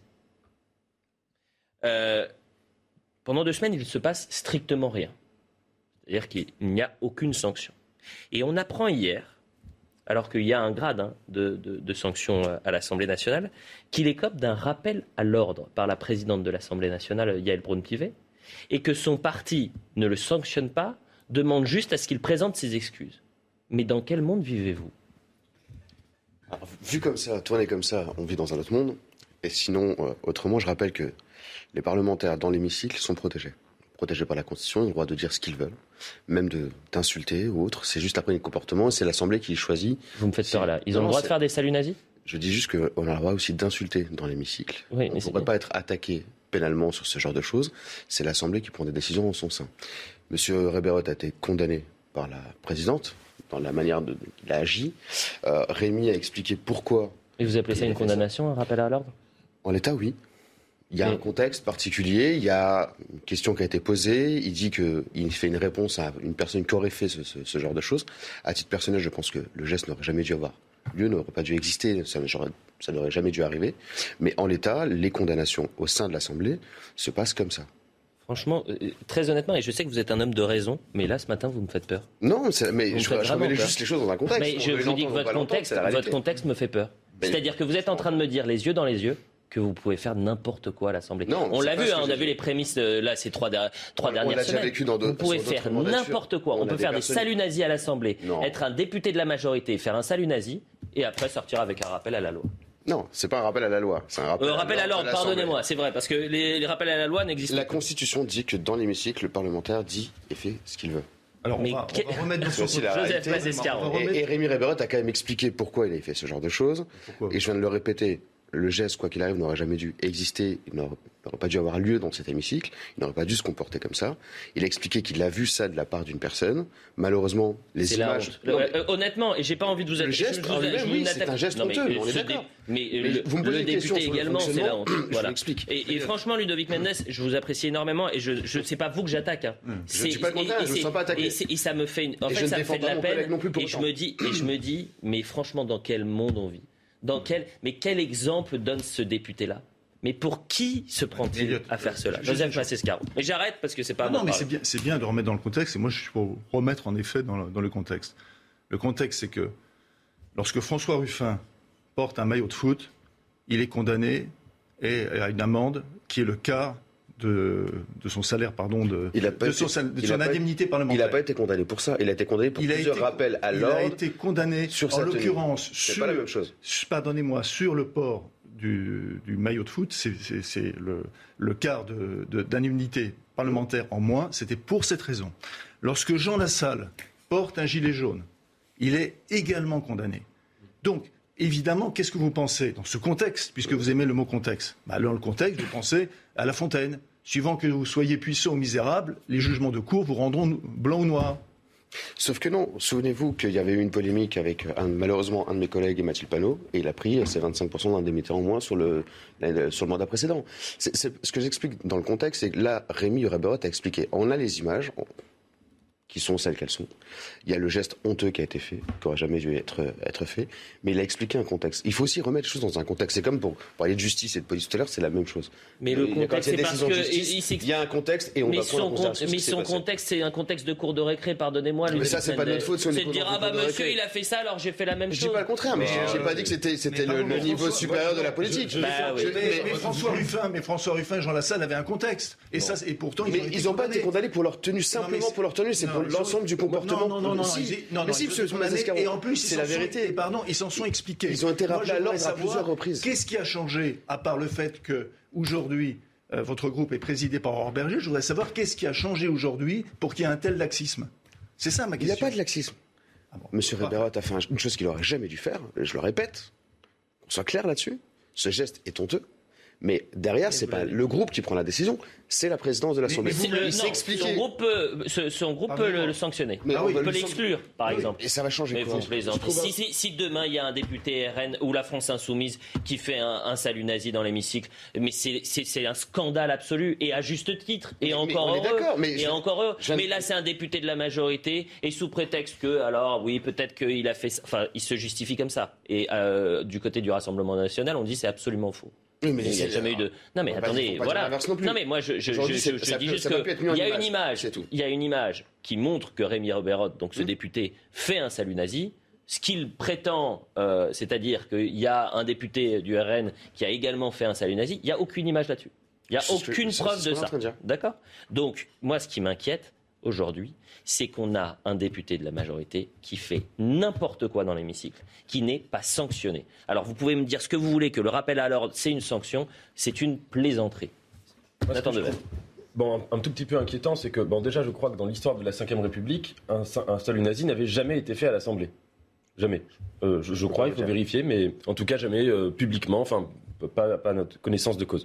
Euh, c'est quand même étonnant que ça vienne, je trouve, premièrement, de votre parti. Deuxièmement, je trouve étonnant aussi d'entendre que vous puissiez dire qu'il y a un contexte à un salut nazi. Pour prendre un autre exemple, euh, quand il y a eu les Gilets jaunes, il y a eu deux, trois personnes, un peu plus peut-être, qui ont commis des actes comme ça, de cette nature, soit des paroles, soit des, des gestes nazis aussi, etc.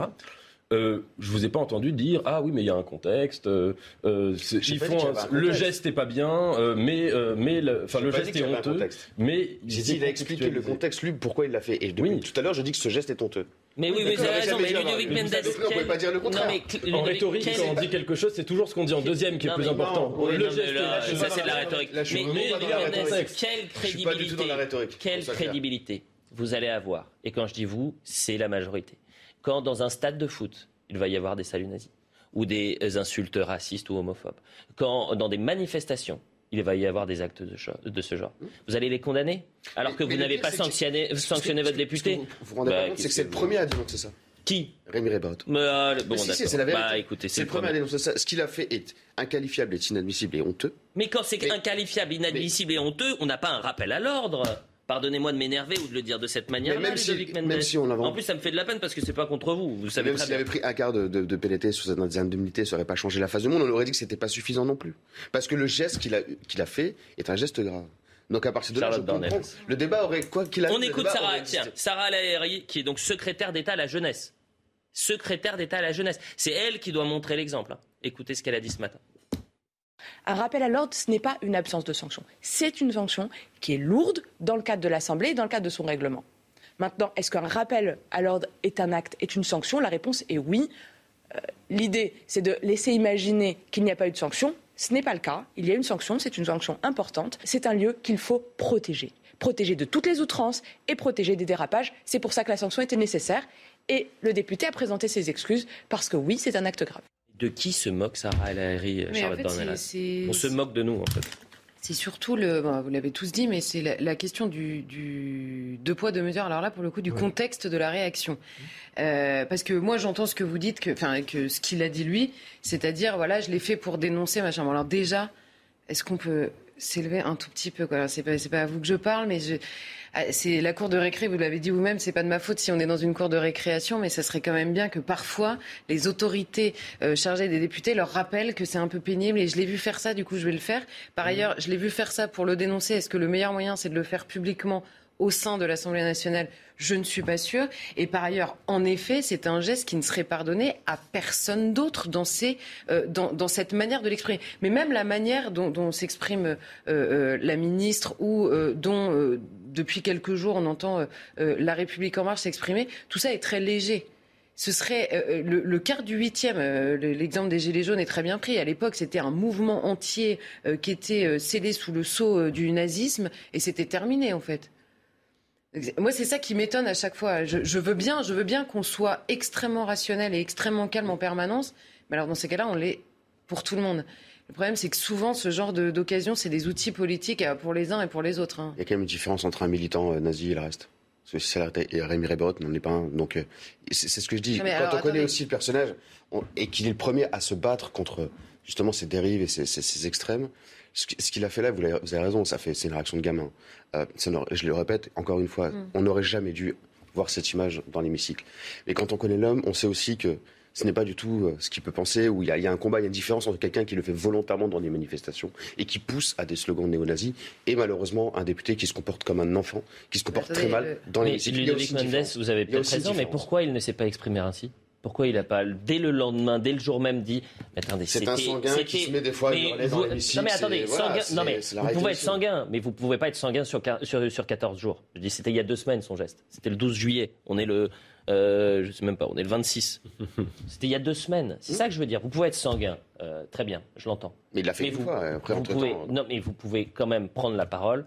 Aller euh, devant vos, vos confrères. La semaine dernière, il On prend la parole. Il, par- parle, parle, en fait, il parle, il parle du pouvoir d'achat euh, la semaine dernière lorsqu'il prend le micro avec un petit sourire, au lieu de peut-être présenter ses excuses et à ses électeurs et à l'Assemblée nationale. On va écouter Robert Manard sur le deux poids deux mesures. C'est juste dégueulasse, inadmissible, inqualifiable. Et que son propre groupe le sanctionne pas, ça veut dire quoi? Ça veut dire que dans leur tête, ils pensent qu'au fond, il exagère un peu, mais c'est un peu ça. Comment on peut faire? Comment on peut appeler à faire une, une- une démocratie apaisée quand on dit des choses comme ça? Et vous avez raison de rappeler que si c'était un élu du Rassemblement national qui avait fait ça, Marine Le Pen l'aurait viré l'aurait viré, c'est ça la réalité. Mais, aura- mais euh, chez, chez monsieur- chez les amis de M. Macron, on ne trouve pas que c'est un problème. Je suis scandalisé par ça.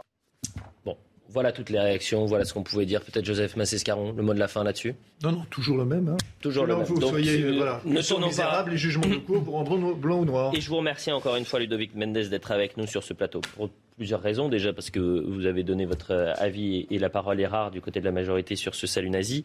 Euh, D'autre part parce que la nuit a été courte. Vous étiez à l'Assemblée nationale jusqu'à 2 heures du matin, si je ne m'abuse.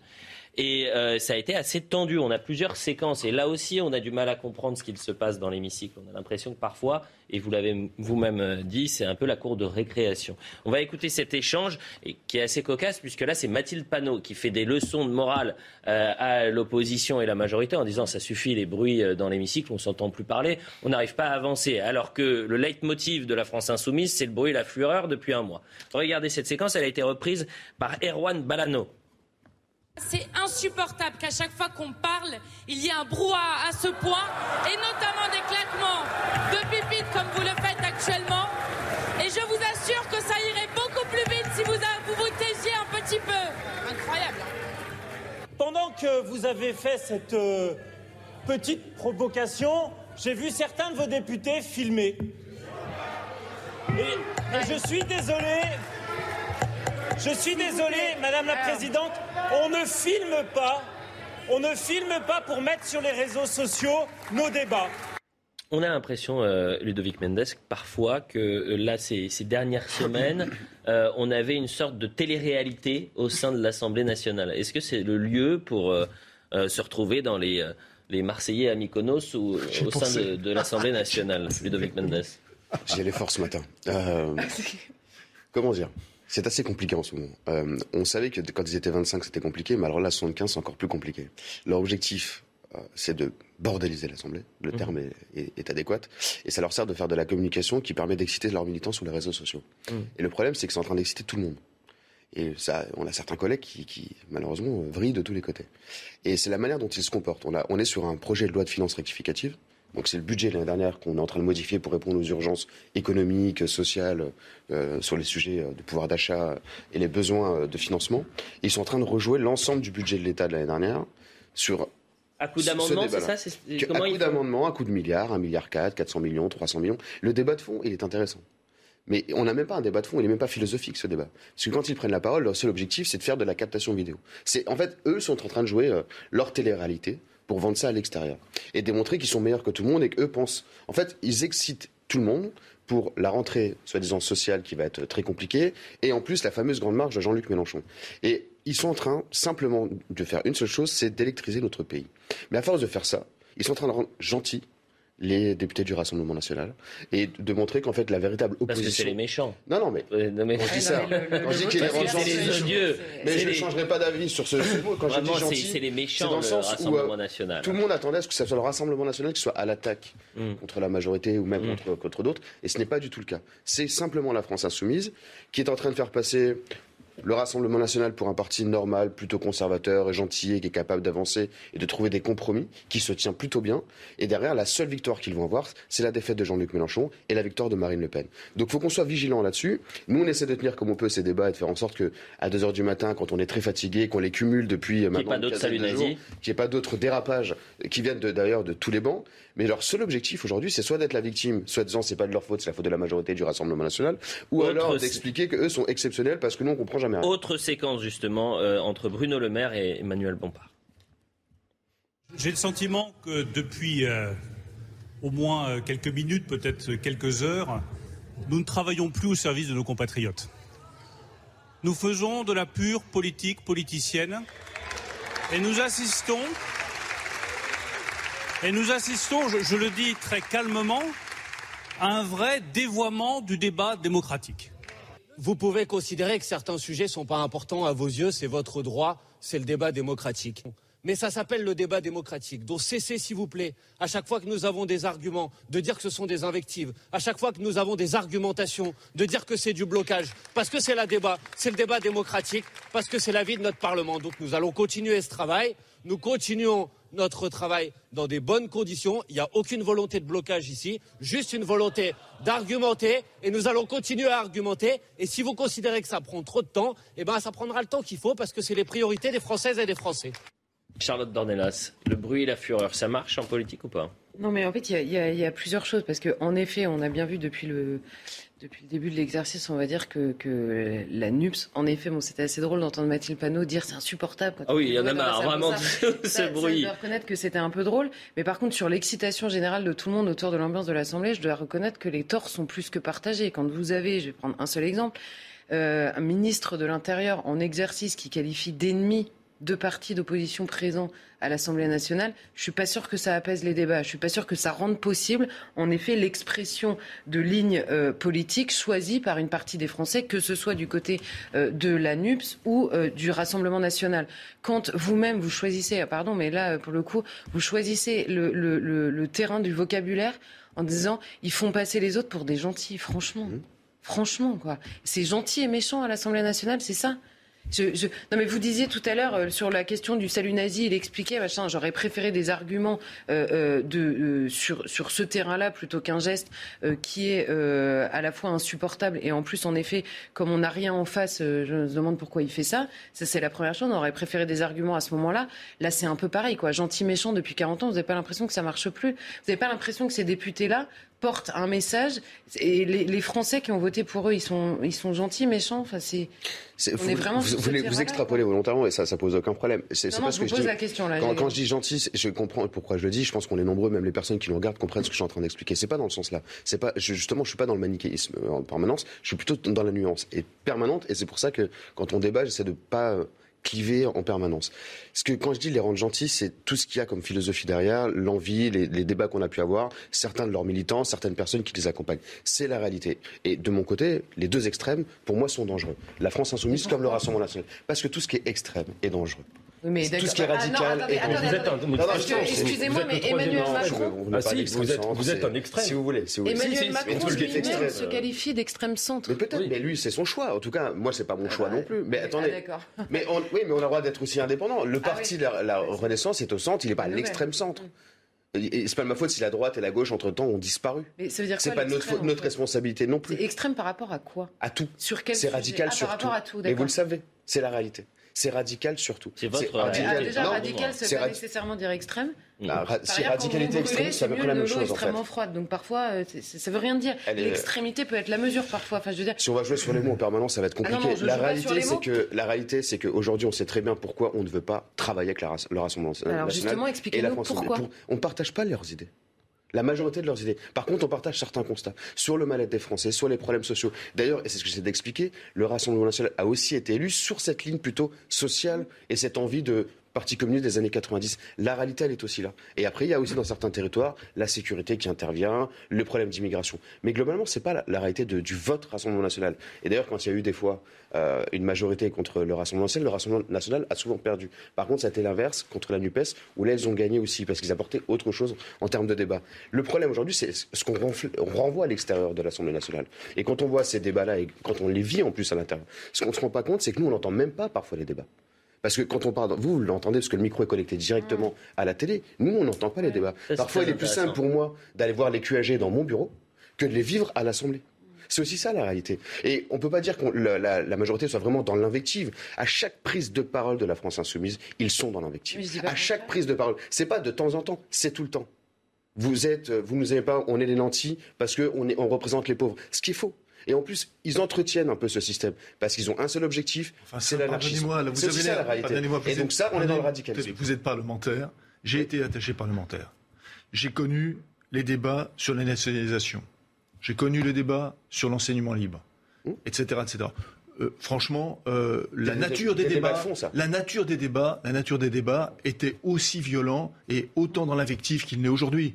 Donc, pardon, mais je suis à des années-lumière de ce que pense Manuel Bompard, mais lorsqu'il dit, il, fait un rappel, non pas au règlement, enfin si, dans une certaine forme, au règlement démocratique, en disant qu'il s'agit d'un dé, débat démocratique, il s'agit quand même d'un débat démocratique. On n'a jamais dit le contraire. Bah, on ne dit pas que c'est pas un débat donc, démocratique. Donc, vous, on dit qu'il qu qu y a, qu y a comme volonté derrière. Donc ne vous pas. Bruno Le Maire ne dit pas que c'est pas un débat démocratique. Il dit que ce qu'ils sont en train de faire n'a aucun intérêt à part nourrir leurs réseaux sociaux. C'est ce qu'il dit et c'est ce que je dis aussi. Mais on ils dit pas que c'est pas démocratique. Ils peuvent faire, pardonnez-moi, des maintenant Ils peuvent faire des centaines d'amendements en changeant même un. Mais voilà. Donc nous sommes bien d'accord. C'est la manière dont ils le défendent. C'est les propos qu'ils tiennent qui peuvent poser problème parfois. Oui, mais sur encore certains une fois, sujets. Encore une fois, vous, vous appelez de vos voeux un débat de fond. Et je ne peux que vous rejoindre. Euh, euh, c'est évidemment, on l'attend tous. Mais quand vous-même vous dites, on, est, on, on, ne peut pas être d'accord avec les extrêmes parce qu'ils sont extrêmes. Et pourquoi? Parce qu'ils sont radicaux. Et pourquoi ils sont radicaux? Parce qu'ils sont, sont, extrêmes. extrêmes. Mais sur quel sujet? Sur la radicalité? Bon. Et puis de toute manière, ils sont méchants. Et en plus, à la fin, ils sont pas gentils. Ils On ne sait pas s'ils sont méchants. bien sont- cliché ce matin. Non, mais là, je- Non, Ah si, si, elle est bien dans le cliché. ce Bah attendez, vous Ah avez non, je commencé en disant non, on peut faire n'importe quoi à l'Assemblée. Donc euh, déjà, mais c'est- si c'est pas cliché, ça. euh, c'est la réalité des textes. J'ai juste remis les choses dans un contexte. Mais je crois que vraiment, je vous, je vous assure, vous ne vous rendez pas compte de la portée de ce que vous dites. hein. Mais c'est la réalité. Je suis moi-même La intervenu contre un sénateur qui avait des propos l'Assemblée. discriminants La et la presque racistes. on ne peut pas le faire condamner. C'est la réalité. Eh je Demain, il peut y avoir des propos racistes dans cet hémicycle. Malheureusement, on pourra pas faire condamner cette personne à l'extérieur parce que la Constitution le protège. Vous pouvez pas lever l'immunité. Mais vous pouvez Et on ne peut pas interdire un parlementaire Non, de mais vous rentrer pouvez lever l'immunité parlementaire. Mais, mais ça marche pas simplement comme ça. C'est-à-dire qu'attendez, là c'est très intéressant. Vous me dites, on a deux minutes. Demain, il y a des propos racistes qui sont tenus dans l'hémicycle. Oui. Dans, dans l'hémicycle. Un député qui tient des propos racistes et qui conclut comme votre là, confrère par un salut nazi. Très bien. Des associations portent plainte. On ne peut pas lever l'immunité parlementaire? Je suis pas certain que quand c'est prise de parole dans l'hémicycle. Bah, c'est impossible. Là, je, je- Non, je vais- on va s'enquer- on je va s'encarder. Ouais, bah, écoutez, je ne suis, moi, je suis pas Je suis certain pas que vous ayez raison, mais euh, je vais demander aux équipes qu'elles se rencardent. Ah, Pour moi, ça paraît juste évident que lorsqu'il y a des euh, actes, que ce soit dans l'hémicycle ou, euh, ou, ou dans la rue, c'est- ça revient au même. Il n'y a pas une sorte de, de totem d'immunité au sein de l'Assemblée nationale. Bah, en revanche, pas- il y a une immunité parlementaire que vous pouvez lever si les faits euh, sont extrêmement graves. parlementaire, c'est sur l'extérieur, c'est pas sur l'intérieur de l'hémicycle. Ah, bah, c'est très intéressant. Ben, je vais demander. La- Demandons la- à la régie, il nous reste la- une demi-heure. La perquisition chez Je- Jean-Luc Mélenchon ou, chez, je ou à l'époque dans, au- dans Ouais. les bureaux de certains parlementaires comme du Rassemblement national, l'immunité a sauté parce que c'est une demande extérieure. Et c'est en lien avec des affaires extérieures. Je viens de C'est vous pas dire si des associations aujourd'hui je vous dis, plainte. Très bien. Mais Je- pas la science Non, mais, bien sûr, Ludovic. De je- mémoire, je ne vous, je ne vous le reproche pas. Je vais demander, puisqu'il nous reste une demi-heure, vraiment, c'est important à, à Anthony, si on peut faire euh, justement fact-checker ça. Est-ce qu'un euh, député qui tient des euh, propos racistes ou qui euh, fait illégaux, des gestes illégaux, qui est dans le délit, euh, peut être euh, condamné ou en tous les cas, est-ce qu'il peut faire ce qu'il veut tout à cas, il y ça a des sanctions financières, quoi. Bah, bien En sûr, mais bon, c'est les sanctions financières. Je parle de l'extérieur, on parle Mais- de mais extérieure. Vous, vous- Bon. vous- vous comprendrez qu'on aura du mal à comprendre qu'un Julien Aubert, moi je me souviens de cette histoire-là, Julien Aubert, qui avait eu une sanction financière parce qu'il avait dit Madame le ministre, et non pas Madame la ministre. Oui. Il y avait, Non, non. effectivement, il avait condamné. Mais, ah, faut, faut pas toujours tout simplifier. C'est pas arrivé euh, une fois, c'est arrivé plusieurs fois. Il a volontairement maintenu ses propos. Non, mais- Il a été au combat mais sur le sujet. Non, mais attendez, vous vous rendez compte de... Non, mais attendez, vous vous rendez compte de la teneur là de votre Non, mais je- réponse mais je comprends. Il a maintenu ses propos. Il À a dit plusieurs Madame reprises il a sur plusieurs français, en journées. fait, Non, non. excusez-le, quoi. Bon. Mais c'est- ouais. Non, mais La il publicité, la publicité, on revient dans un instant. Ce que je vous propose après la publicité, déjà, c'est qu'on ait l'info si euh, vous pouvez faire n'importe quoi à l'Assemblée.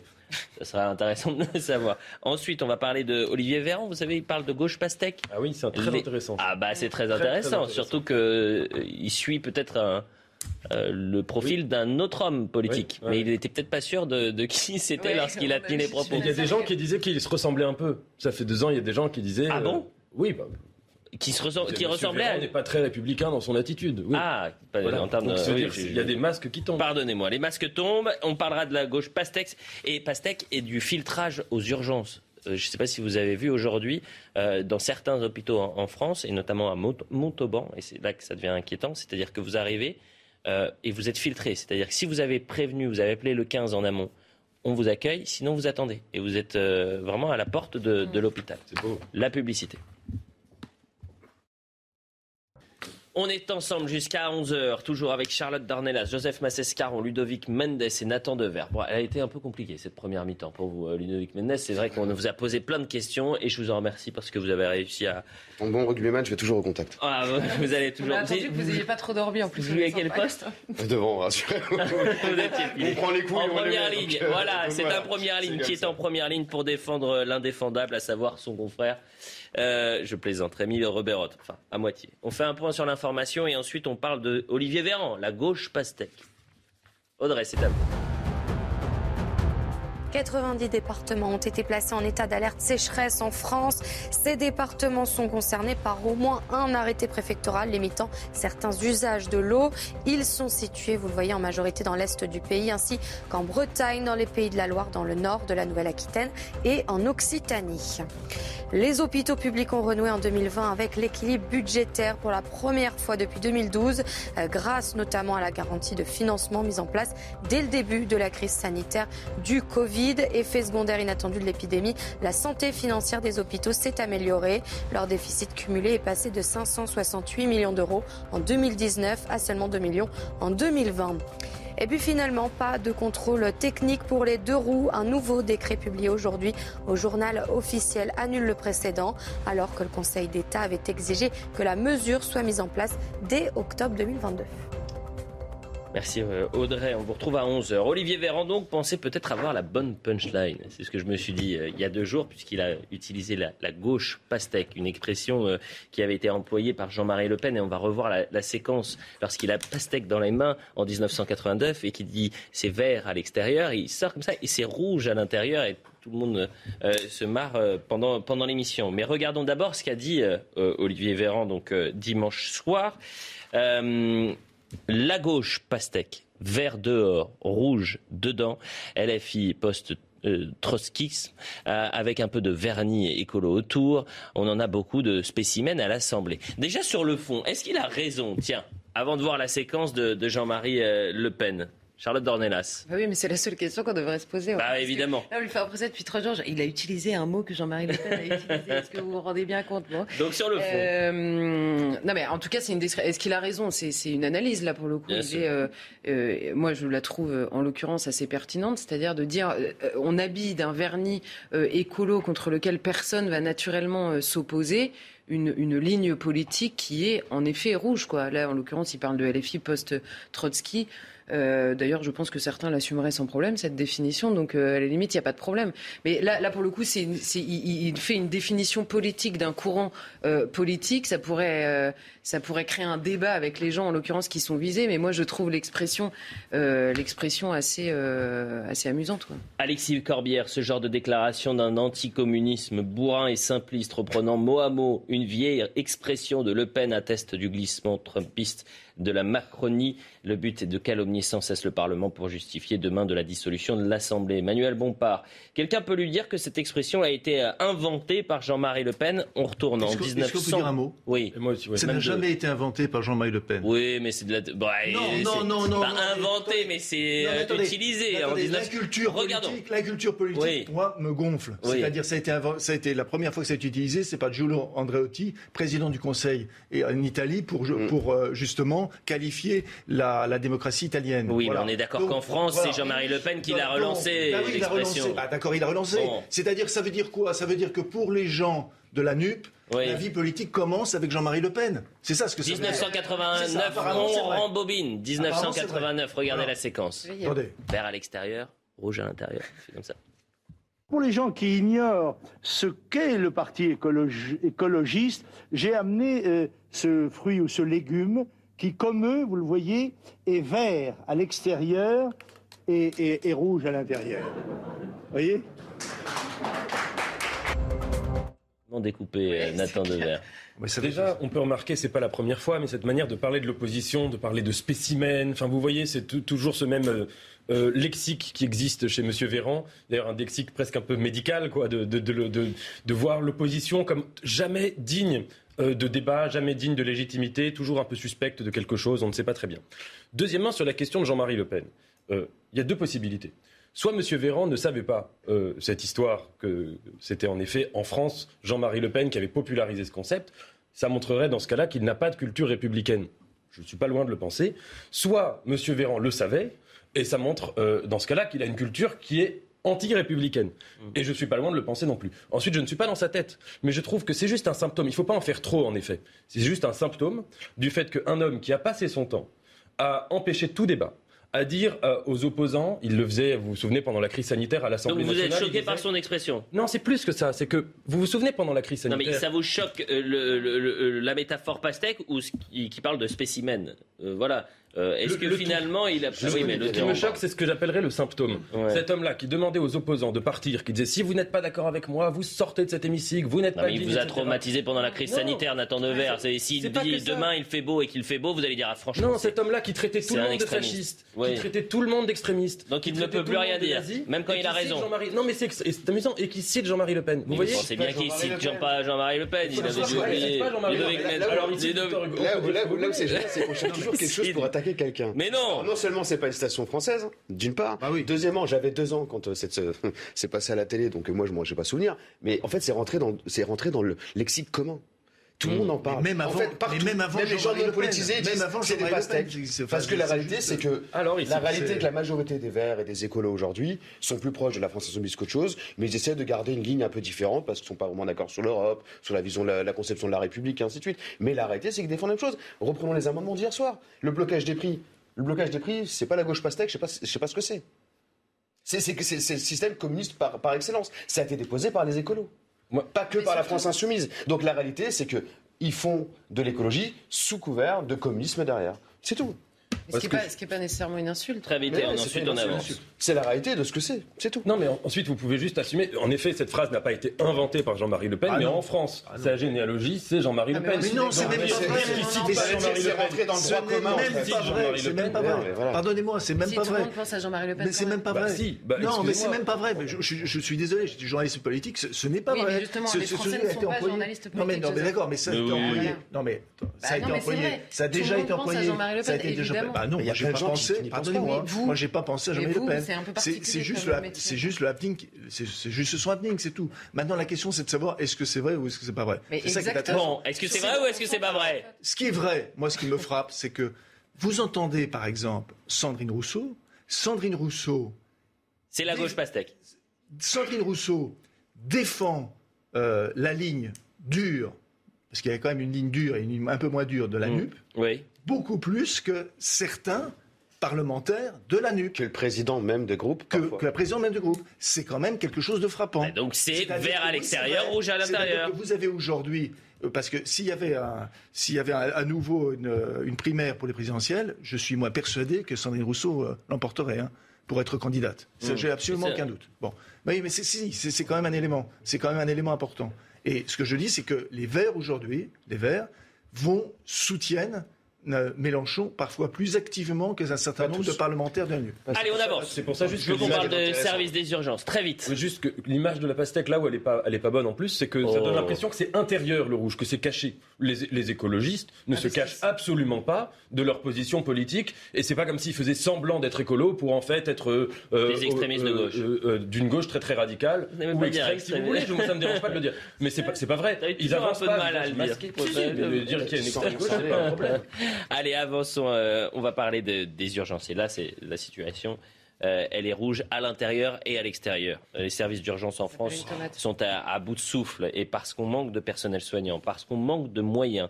C'est l'art du système D. À Montauban, on innove et tristement, pas forcément pour les- le bien des malades, puisqu'on filtre les entrées nuit et jour. Michael Dos Santos nous raconte et on sera en direct avec un urgentiste dans un instant.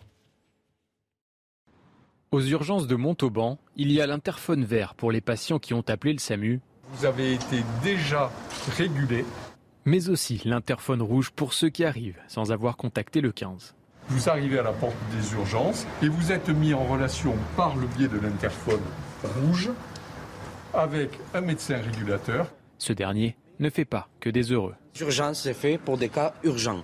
Alors c'est maintenant on arrive, on a un enfant qui tombe mal sur la tête, il va falloir toquer, attendre, prendre rendez-vous, c'est pas possible. Grâce à ce système de tri, l'activité a baissé de 25% en juillet. Beaucoup de patients sont réorientés vers d'autres centres médicaux. De quoi soulager le personnel hospitalier. On est actuellement, alors qu'on était il y a 20 ans à 20 000 entrées, on est actuellement à 40 000 entrées. Avec la pénurie de médecins et d'infirmiers en France, ce système de régulation a également un autre avantage. Touche du doigt une organisation qui peut améliorer l'attractivité euh, des services d'urgence. Les appels vers le SAMU de Montauban ont bondi de 50%. Une hausse prévue et souhaitée par le ministère de la Santé.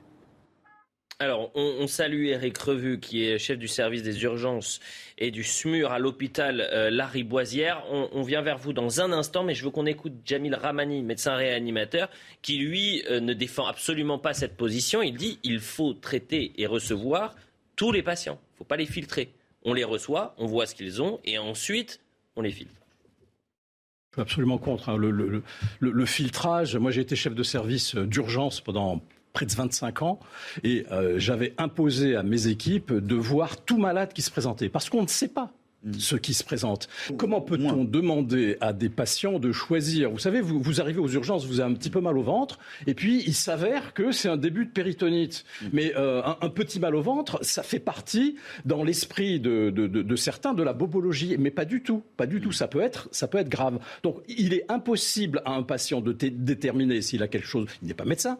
Et, et, et d'autre part, euh, le, le, le centre 15, on peut par téléphone passer à côté de choses qui sont graves. Il faut voir le patient. Alors, je me tourne vers vous et je vous remercie, Eric Revu. Je rappelle que vous êtes chef de service des urgences euh, à l'hôpital Larry Boisière. On va prendre un cas d'école. Euh, je suis père de famille. Euh, il est 2 heures du matin. Mon enfant est très fiévreux, il pleure, je suis très inquiet, je fonce aux urgences. Aujourd'hui, parce qu'on manque de soignants, parce qu'on manque de moyens, si je n'ai pas appelé le 15, je vais devoir appuyer sur un bouton rouge, voir mon fils ou ma fille en grande difficulté et attendre que l'hôpital m'ouvre On est dans cette situation-là? Alors pour la situation, bonjour, pour la situation de Montauban, c'est effectivement cette situation qui se présente. Euh, il faut rassurer la population d'une manière euh, globale, c'est que quel que soit le système qui est mis en place, les urgences vitales, c'est-à-dire n'importe quelle détresse, sera, sera pris en charge. La chose qu'on essaye de faire, qui est essayé de faire, je pense, à Montauban, c'est d'essayer de filtrer de ce qui est urgent, de ce qui ne l'est pas ce qui reste quand même une grande partie hein, dans les services d'urgence, à peu près, on va dire, entre 20 20% des patients qui se présentent aux urgences ont des fois un motif qui ne, re, qui ne nécessite pas les urgences. Donc par contre, notre réponse, la réponse des urgences, c'est d'orienter ces patients-là et non pas de dire, bah, écoutez, euh, tant pis, débrouillez-vous. On doit donner une réponse d'une orientation. Donc pour répondre à votre cas particulier d'un enfant, bien évidemment, il faut qu'il y ait un avis médical avant de le réorienter parce qu'un enfant qui a de la fièvre, oui, ça peut être une rhinite, ça peut être pas grand-chose, comme ça peut être des, des, choses, des choses beaucoup plus graves. Donc il est clair que c'est mieux d'avoir un avis avec euh, le SAMU qui vous permettra de vous orienter. C'est ce qu'on encourage à faire. Maintenant, quand vous présentez à la, à la porte des urgences, vous aurez quand même aussi un avis de réorientation. Le tout, c'est de ne pas euh, dire, ne pas croire que de dire, bah, euh, on a, vous n'avez rien à faire aux urgences, donc euh, dégagez. C'est oui, pas le message. Ce qui, est, ce qui est grave, Eric Revu, ou du moins ce qui est triste, c'est qu'on arrive à cette situation-là parce qu'on manque de personnel et qu'on manque de moyens. C'est pas dans un souci d'efficacité. Si on avait suffisamment de, euh, de, personnel soignant et suffisamment de moyens dans les hôpitaux publics en France aujourd'hui, on interviendrait comme on le fait depuis le début, c'est-à-dire que quelle que soit la personne qui arrive euh, à, à l'hôpital ou aux urgences n'est pas filtrée. Vous voyez ce que je veux dire? Alors je vois ce que vous voulez dire, mais si vous me permettez un parallèle avec d'autres pays, notamment en Europe du Nord, en Finlande, en Suède, au Danemark, euh, où il y a euh, les patients il y a le même système de santé, mais par contre, les patients utilisent leur système et utilisent l'hôpital, et notamment les urgences, de manière différente. Ils ne sont pas plus malades, il n'y a pas plus de taux de mortalité. Ce qu'on essaie aussi de dire, c'est qu'il y a un recours trop facile et malheureusement effectivement lié à des défaillances du système de santé où le, le recours finalement c'est l'hôpital, c'est les urgences. Or, les médecins des urgences, ne, ne c'est pas qu'on ne veut pas les voir, c'est pas qu'on ne peut pas les voir, c'est qu'effectivement, il y a des orientations à faire de manière différente. Et il y a aussi une part d'éducation de la population à faire. C'est pour ça qu'il y a beaucoup d'exemples, malheureusement, qui montrent que le recours aux urgences n'est pas adapté.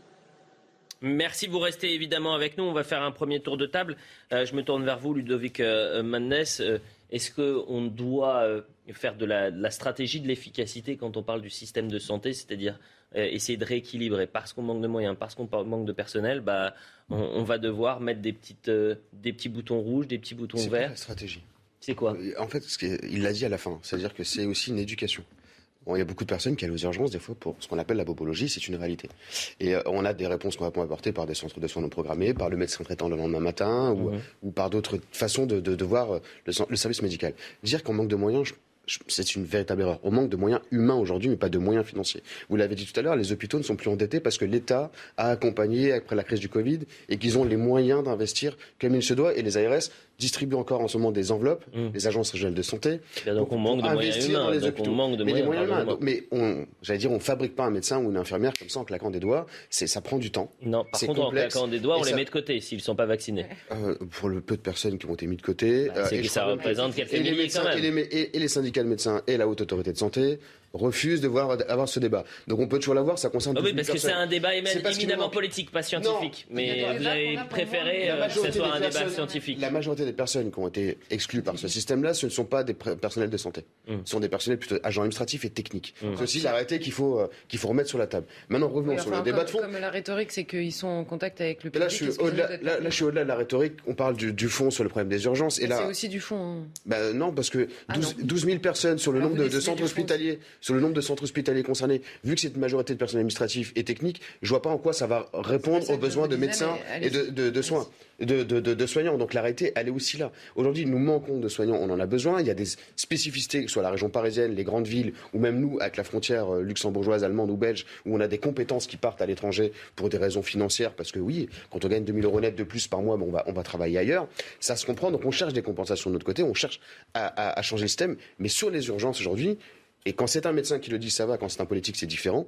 Il y a une réalité de besoin d'éducation sur l'accès aux urgences. Il y a des réalités sur des personnes qui venaient aux urgences qui attendaient des fois 6-7 heures et qui devenaient agressifs. Donc on protège en même temps le personnel soignant de certains dérapages, de personnes qui ne, ne peuvent pas se tenir parce qu'elles elles ne comprennent pas pourquoi elles attendent longtemps, mais si elles attendent longtemps, c'est justement que c'est peut-être pas une urgence et qu'on on la traitera quand on pourra la traiter parce qu'il y, y a des urgences vitales ou des personnes qui sont en plus grande difficulté avant elles. Et nos urgences françaises sont les seules dans le monde qui fonctionnent comme ça. C'est-à-dire que ça fonctionne nulle part ailleurs. C'est-à-dire qu'on vient pour, euh, même pour une toux, pour un problème de doigt. Non, mais moi, je prenais, attendez, je prenais le cas elle est de- là, du père de famille, mais tant mieux. C'est ce que disait Jamil Il y a- Ramani. il y a des Non, problèmes, il y a des Ramani, blanches de- de médecins, c'est euh, vrai. réanimateur, qui a été chef de service aux ur- urgences et qui expliquait ce toujours des pour matin. et des contre. Non, qui expliquait. Oui, ben, enfin, pour le coup, c'est un scientifique qui expliquait ce matin euh, euh, un, un- des maux de ventre. Euh, ça peut paraître euh, euh, juste bénin, rien du tout, et, et- et il se passera rien, c'est juste des maux de ventre, mais ça peut déceler quelque chose de plus grave. François, C'est pour Monsieur ça. François Braun, le ministre de la Santé aujourd'hui, Oui. est un urgentiste qui a plus de 20 ans d'expérience, qui, était pré- qui était président des syndicats des, des médecins urgentistes de France. Donc je pense qu'il sait aussi de quoi il parle. Et Oui. dans son rapport, il l'écrit. Et il dit il n'y a pas de risque de, de protection de santé. Je rappelle qu'au SAMU, quand on appelle, on est traité par du personnel soignant et des médecins. Et quand on est accompagné par téléphone, et il y a la téléconsultation qui existe aussi aujourd'hui. Donc il y a différents moyens de pouvoir répondre à ces besoins-là. Joseph Brièvement, euh, pour moi, juste, euh, c'est pas simplement, c'est aussi bien sûr une question de bobologie, mais c'est pas simplement une question de bobologie. Puisqu'on parle, on parle du Tarn-et-Garonne et de Montauban. Quand au Tarn-et-Garonne, il n'y a pas assez de médecins traitants, là pour le coup, qu'est-ce que les personnes font? Elles vont aux urgences. Là, on peut, on peut faire tout, on peut dire que c'est psychologique, on peut euh, aligner tout ce qu'on veut, c'est une évidence. Et pourquoi, évidemment, il n'y a pas assez de médecins traitants? Parce qu'il y a quelque chose qui s'est appelé le numerus clausus. Voilà, numerus clausus. Là, pour le coup, il y a, que- la France pratiquement, et euh, où vous, où vous arrivez à cette aberration où il y a des Français qui vont passer leur diplôme dans d'autres pays européens pour ensuite après revenir en France et pour, pour pouvoir, de, pouvoir être médecin et exercer leur la profession médicale. Donc oui, bien sûr, il y a, il y a des éléments, c'est-à-dire autres que le fait des, des urgences, c'est-à-dire le, le- le fait de, de médecins traitants. Il y a aujourd'hui en France un désert médical qui fait que la France, en effet, est un pays, euh, pardon, en dessous des normes européennes sur ces questions. Voilà. Nathan Devers. Oui, on pouvait prendre un autre exemple, peut-être encore plus dramatique. C'est le- vous prenez la symptomatologie de l'AVC.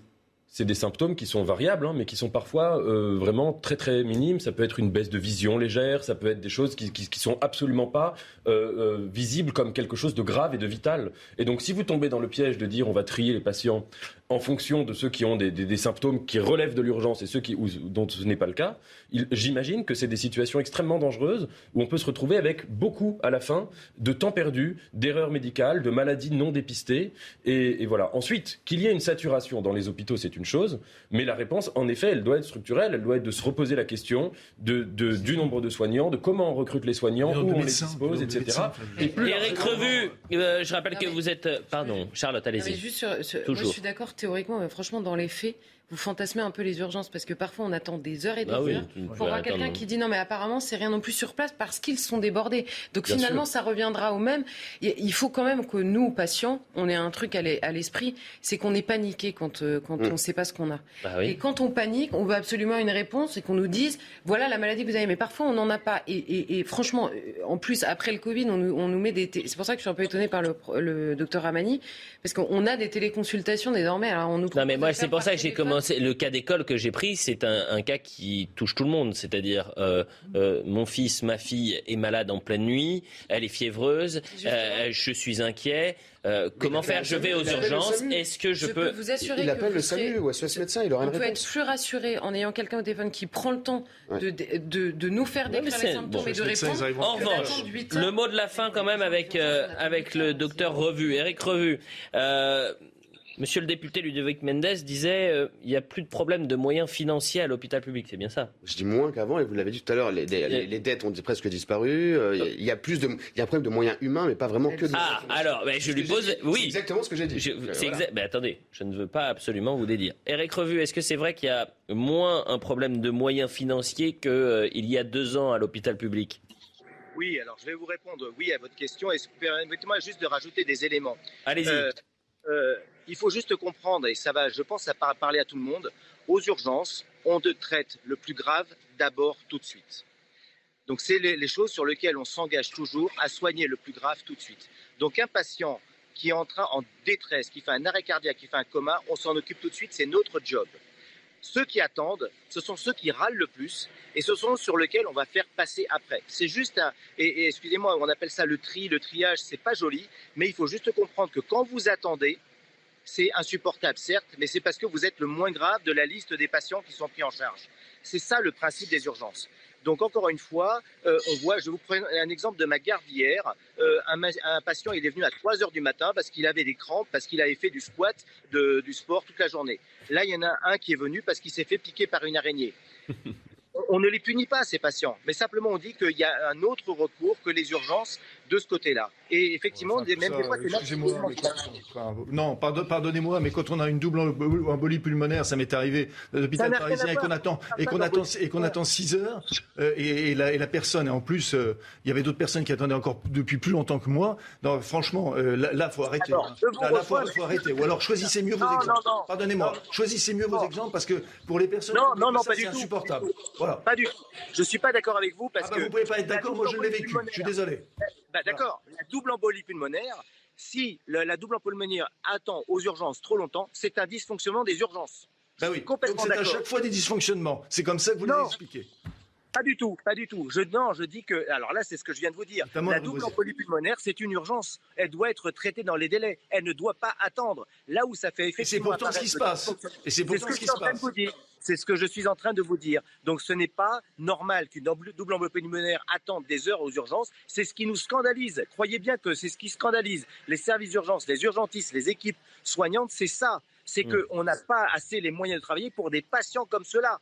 C'est ça qu'on est en train de vous dire. Mais par contre, on ne fait pas un focus, on n'est pas en train de montrer du doigt des patients qui viennent pour des, choses bénignes. C'est pas ça qu'on est en train de dire. Et là où je vous rejoins, c'est que c'est inacceptable un patient qui a une détresse vitale et qui n'est pas assez soigné dans les longtemps. C'est ça qui nous fait qu'on on hurle et sur lequel on n'est pas d'accord. C'est pour ça, ne croyez pas qu'on est en train de dire que c'est normal qu'il attende. Ce n'est pas normal. Une double embolie pulmonaire, c'est notre travail. Si on n'a pas les moyens de le faire, c'est là où on râle. Merci beaucoup Eric Revu, c'est déjà terminé. Je vais remercier tout le monde et je suis pressé parce qu'on est en retard. François Lemoigne qui était à la réalisation, Yannick Osson, euh, Bouka Abella à la vision, Anthony Rodriguez et Justine Cerquera à la préparation de l'émission. Merci à, à tous les quatre. Euh, merci beaucoup Ludovic Mendes parce que euh, c'était une heure agitée et je sais que vous avez une nuit agitée et vous aurez des mois agités. Et je vous souhaite beaucoup de On courage à l'automne prochain, au moment de la mise en place du plan sobriété, lorsque tous les jours on va avoir un responsable politique qui va venir nous expliquer qu'il faut éteindre la lumière chez nous quand on n'est pas là, qu'il va falloir enlever euh, euh, le chauffage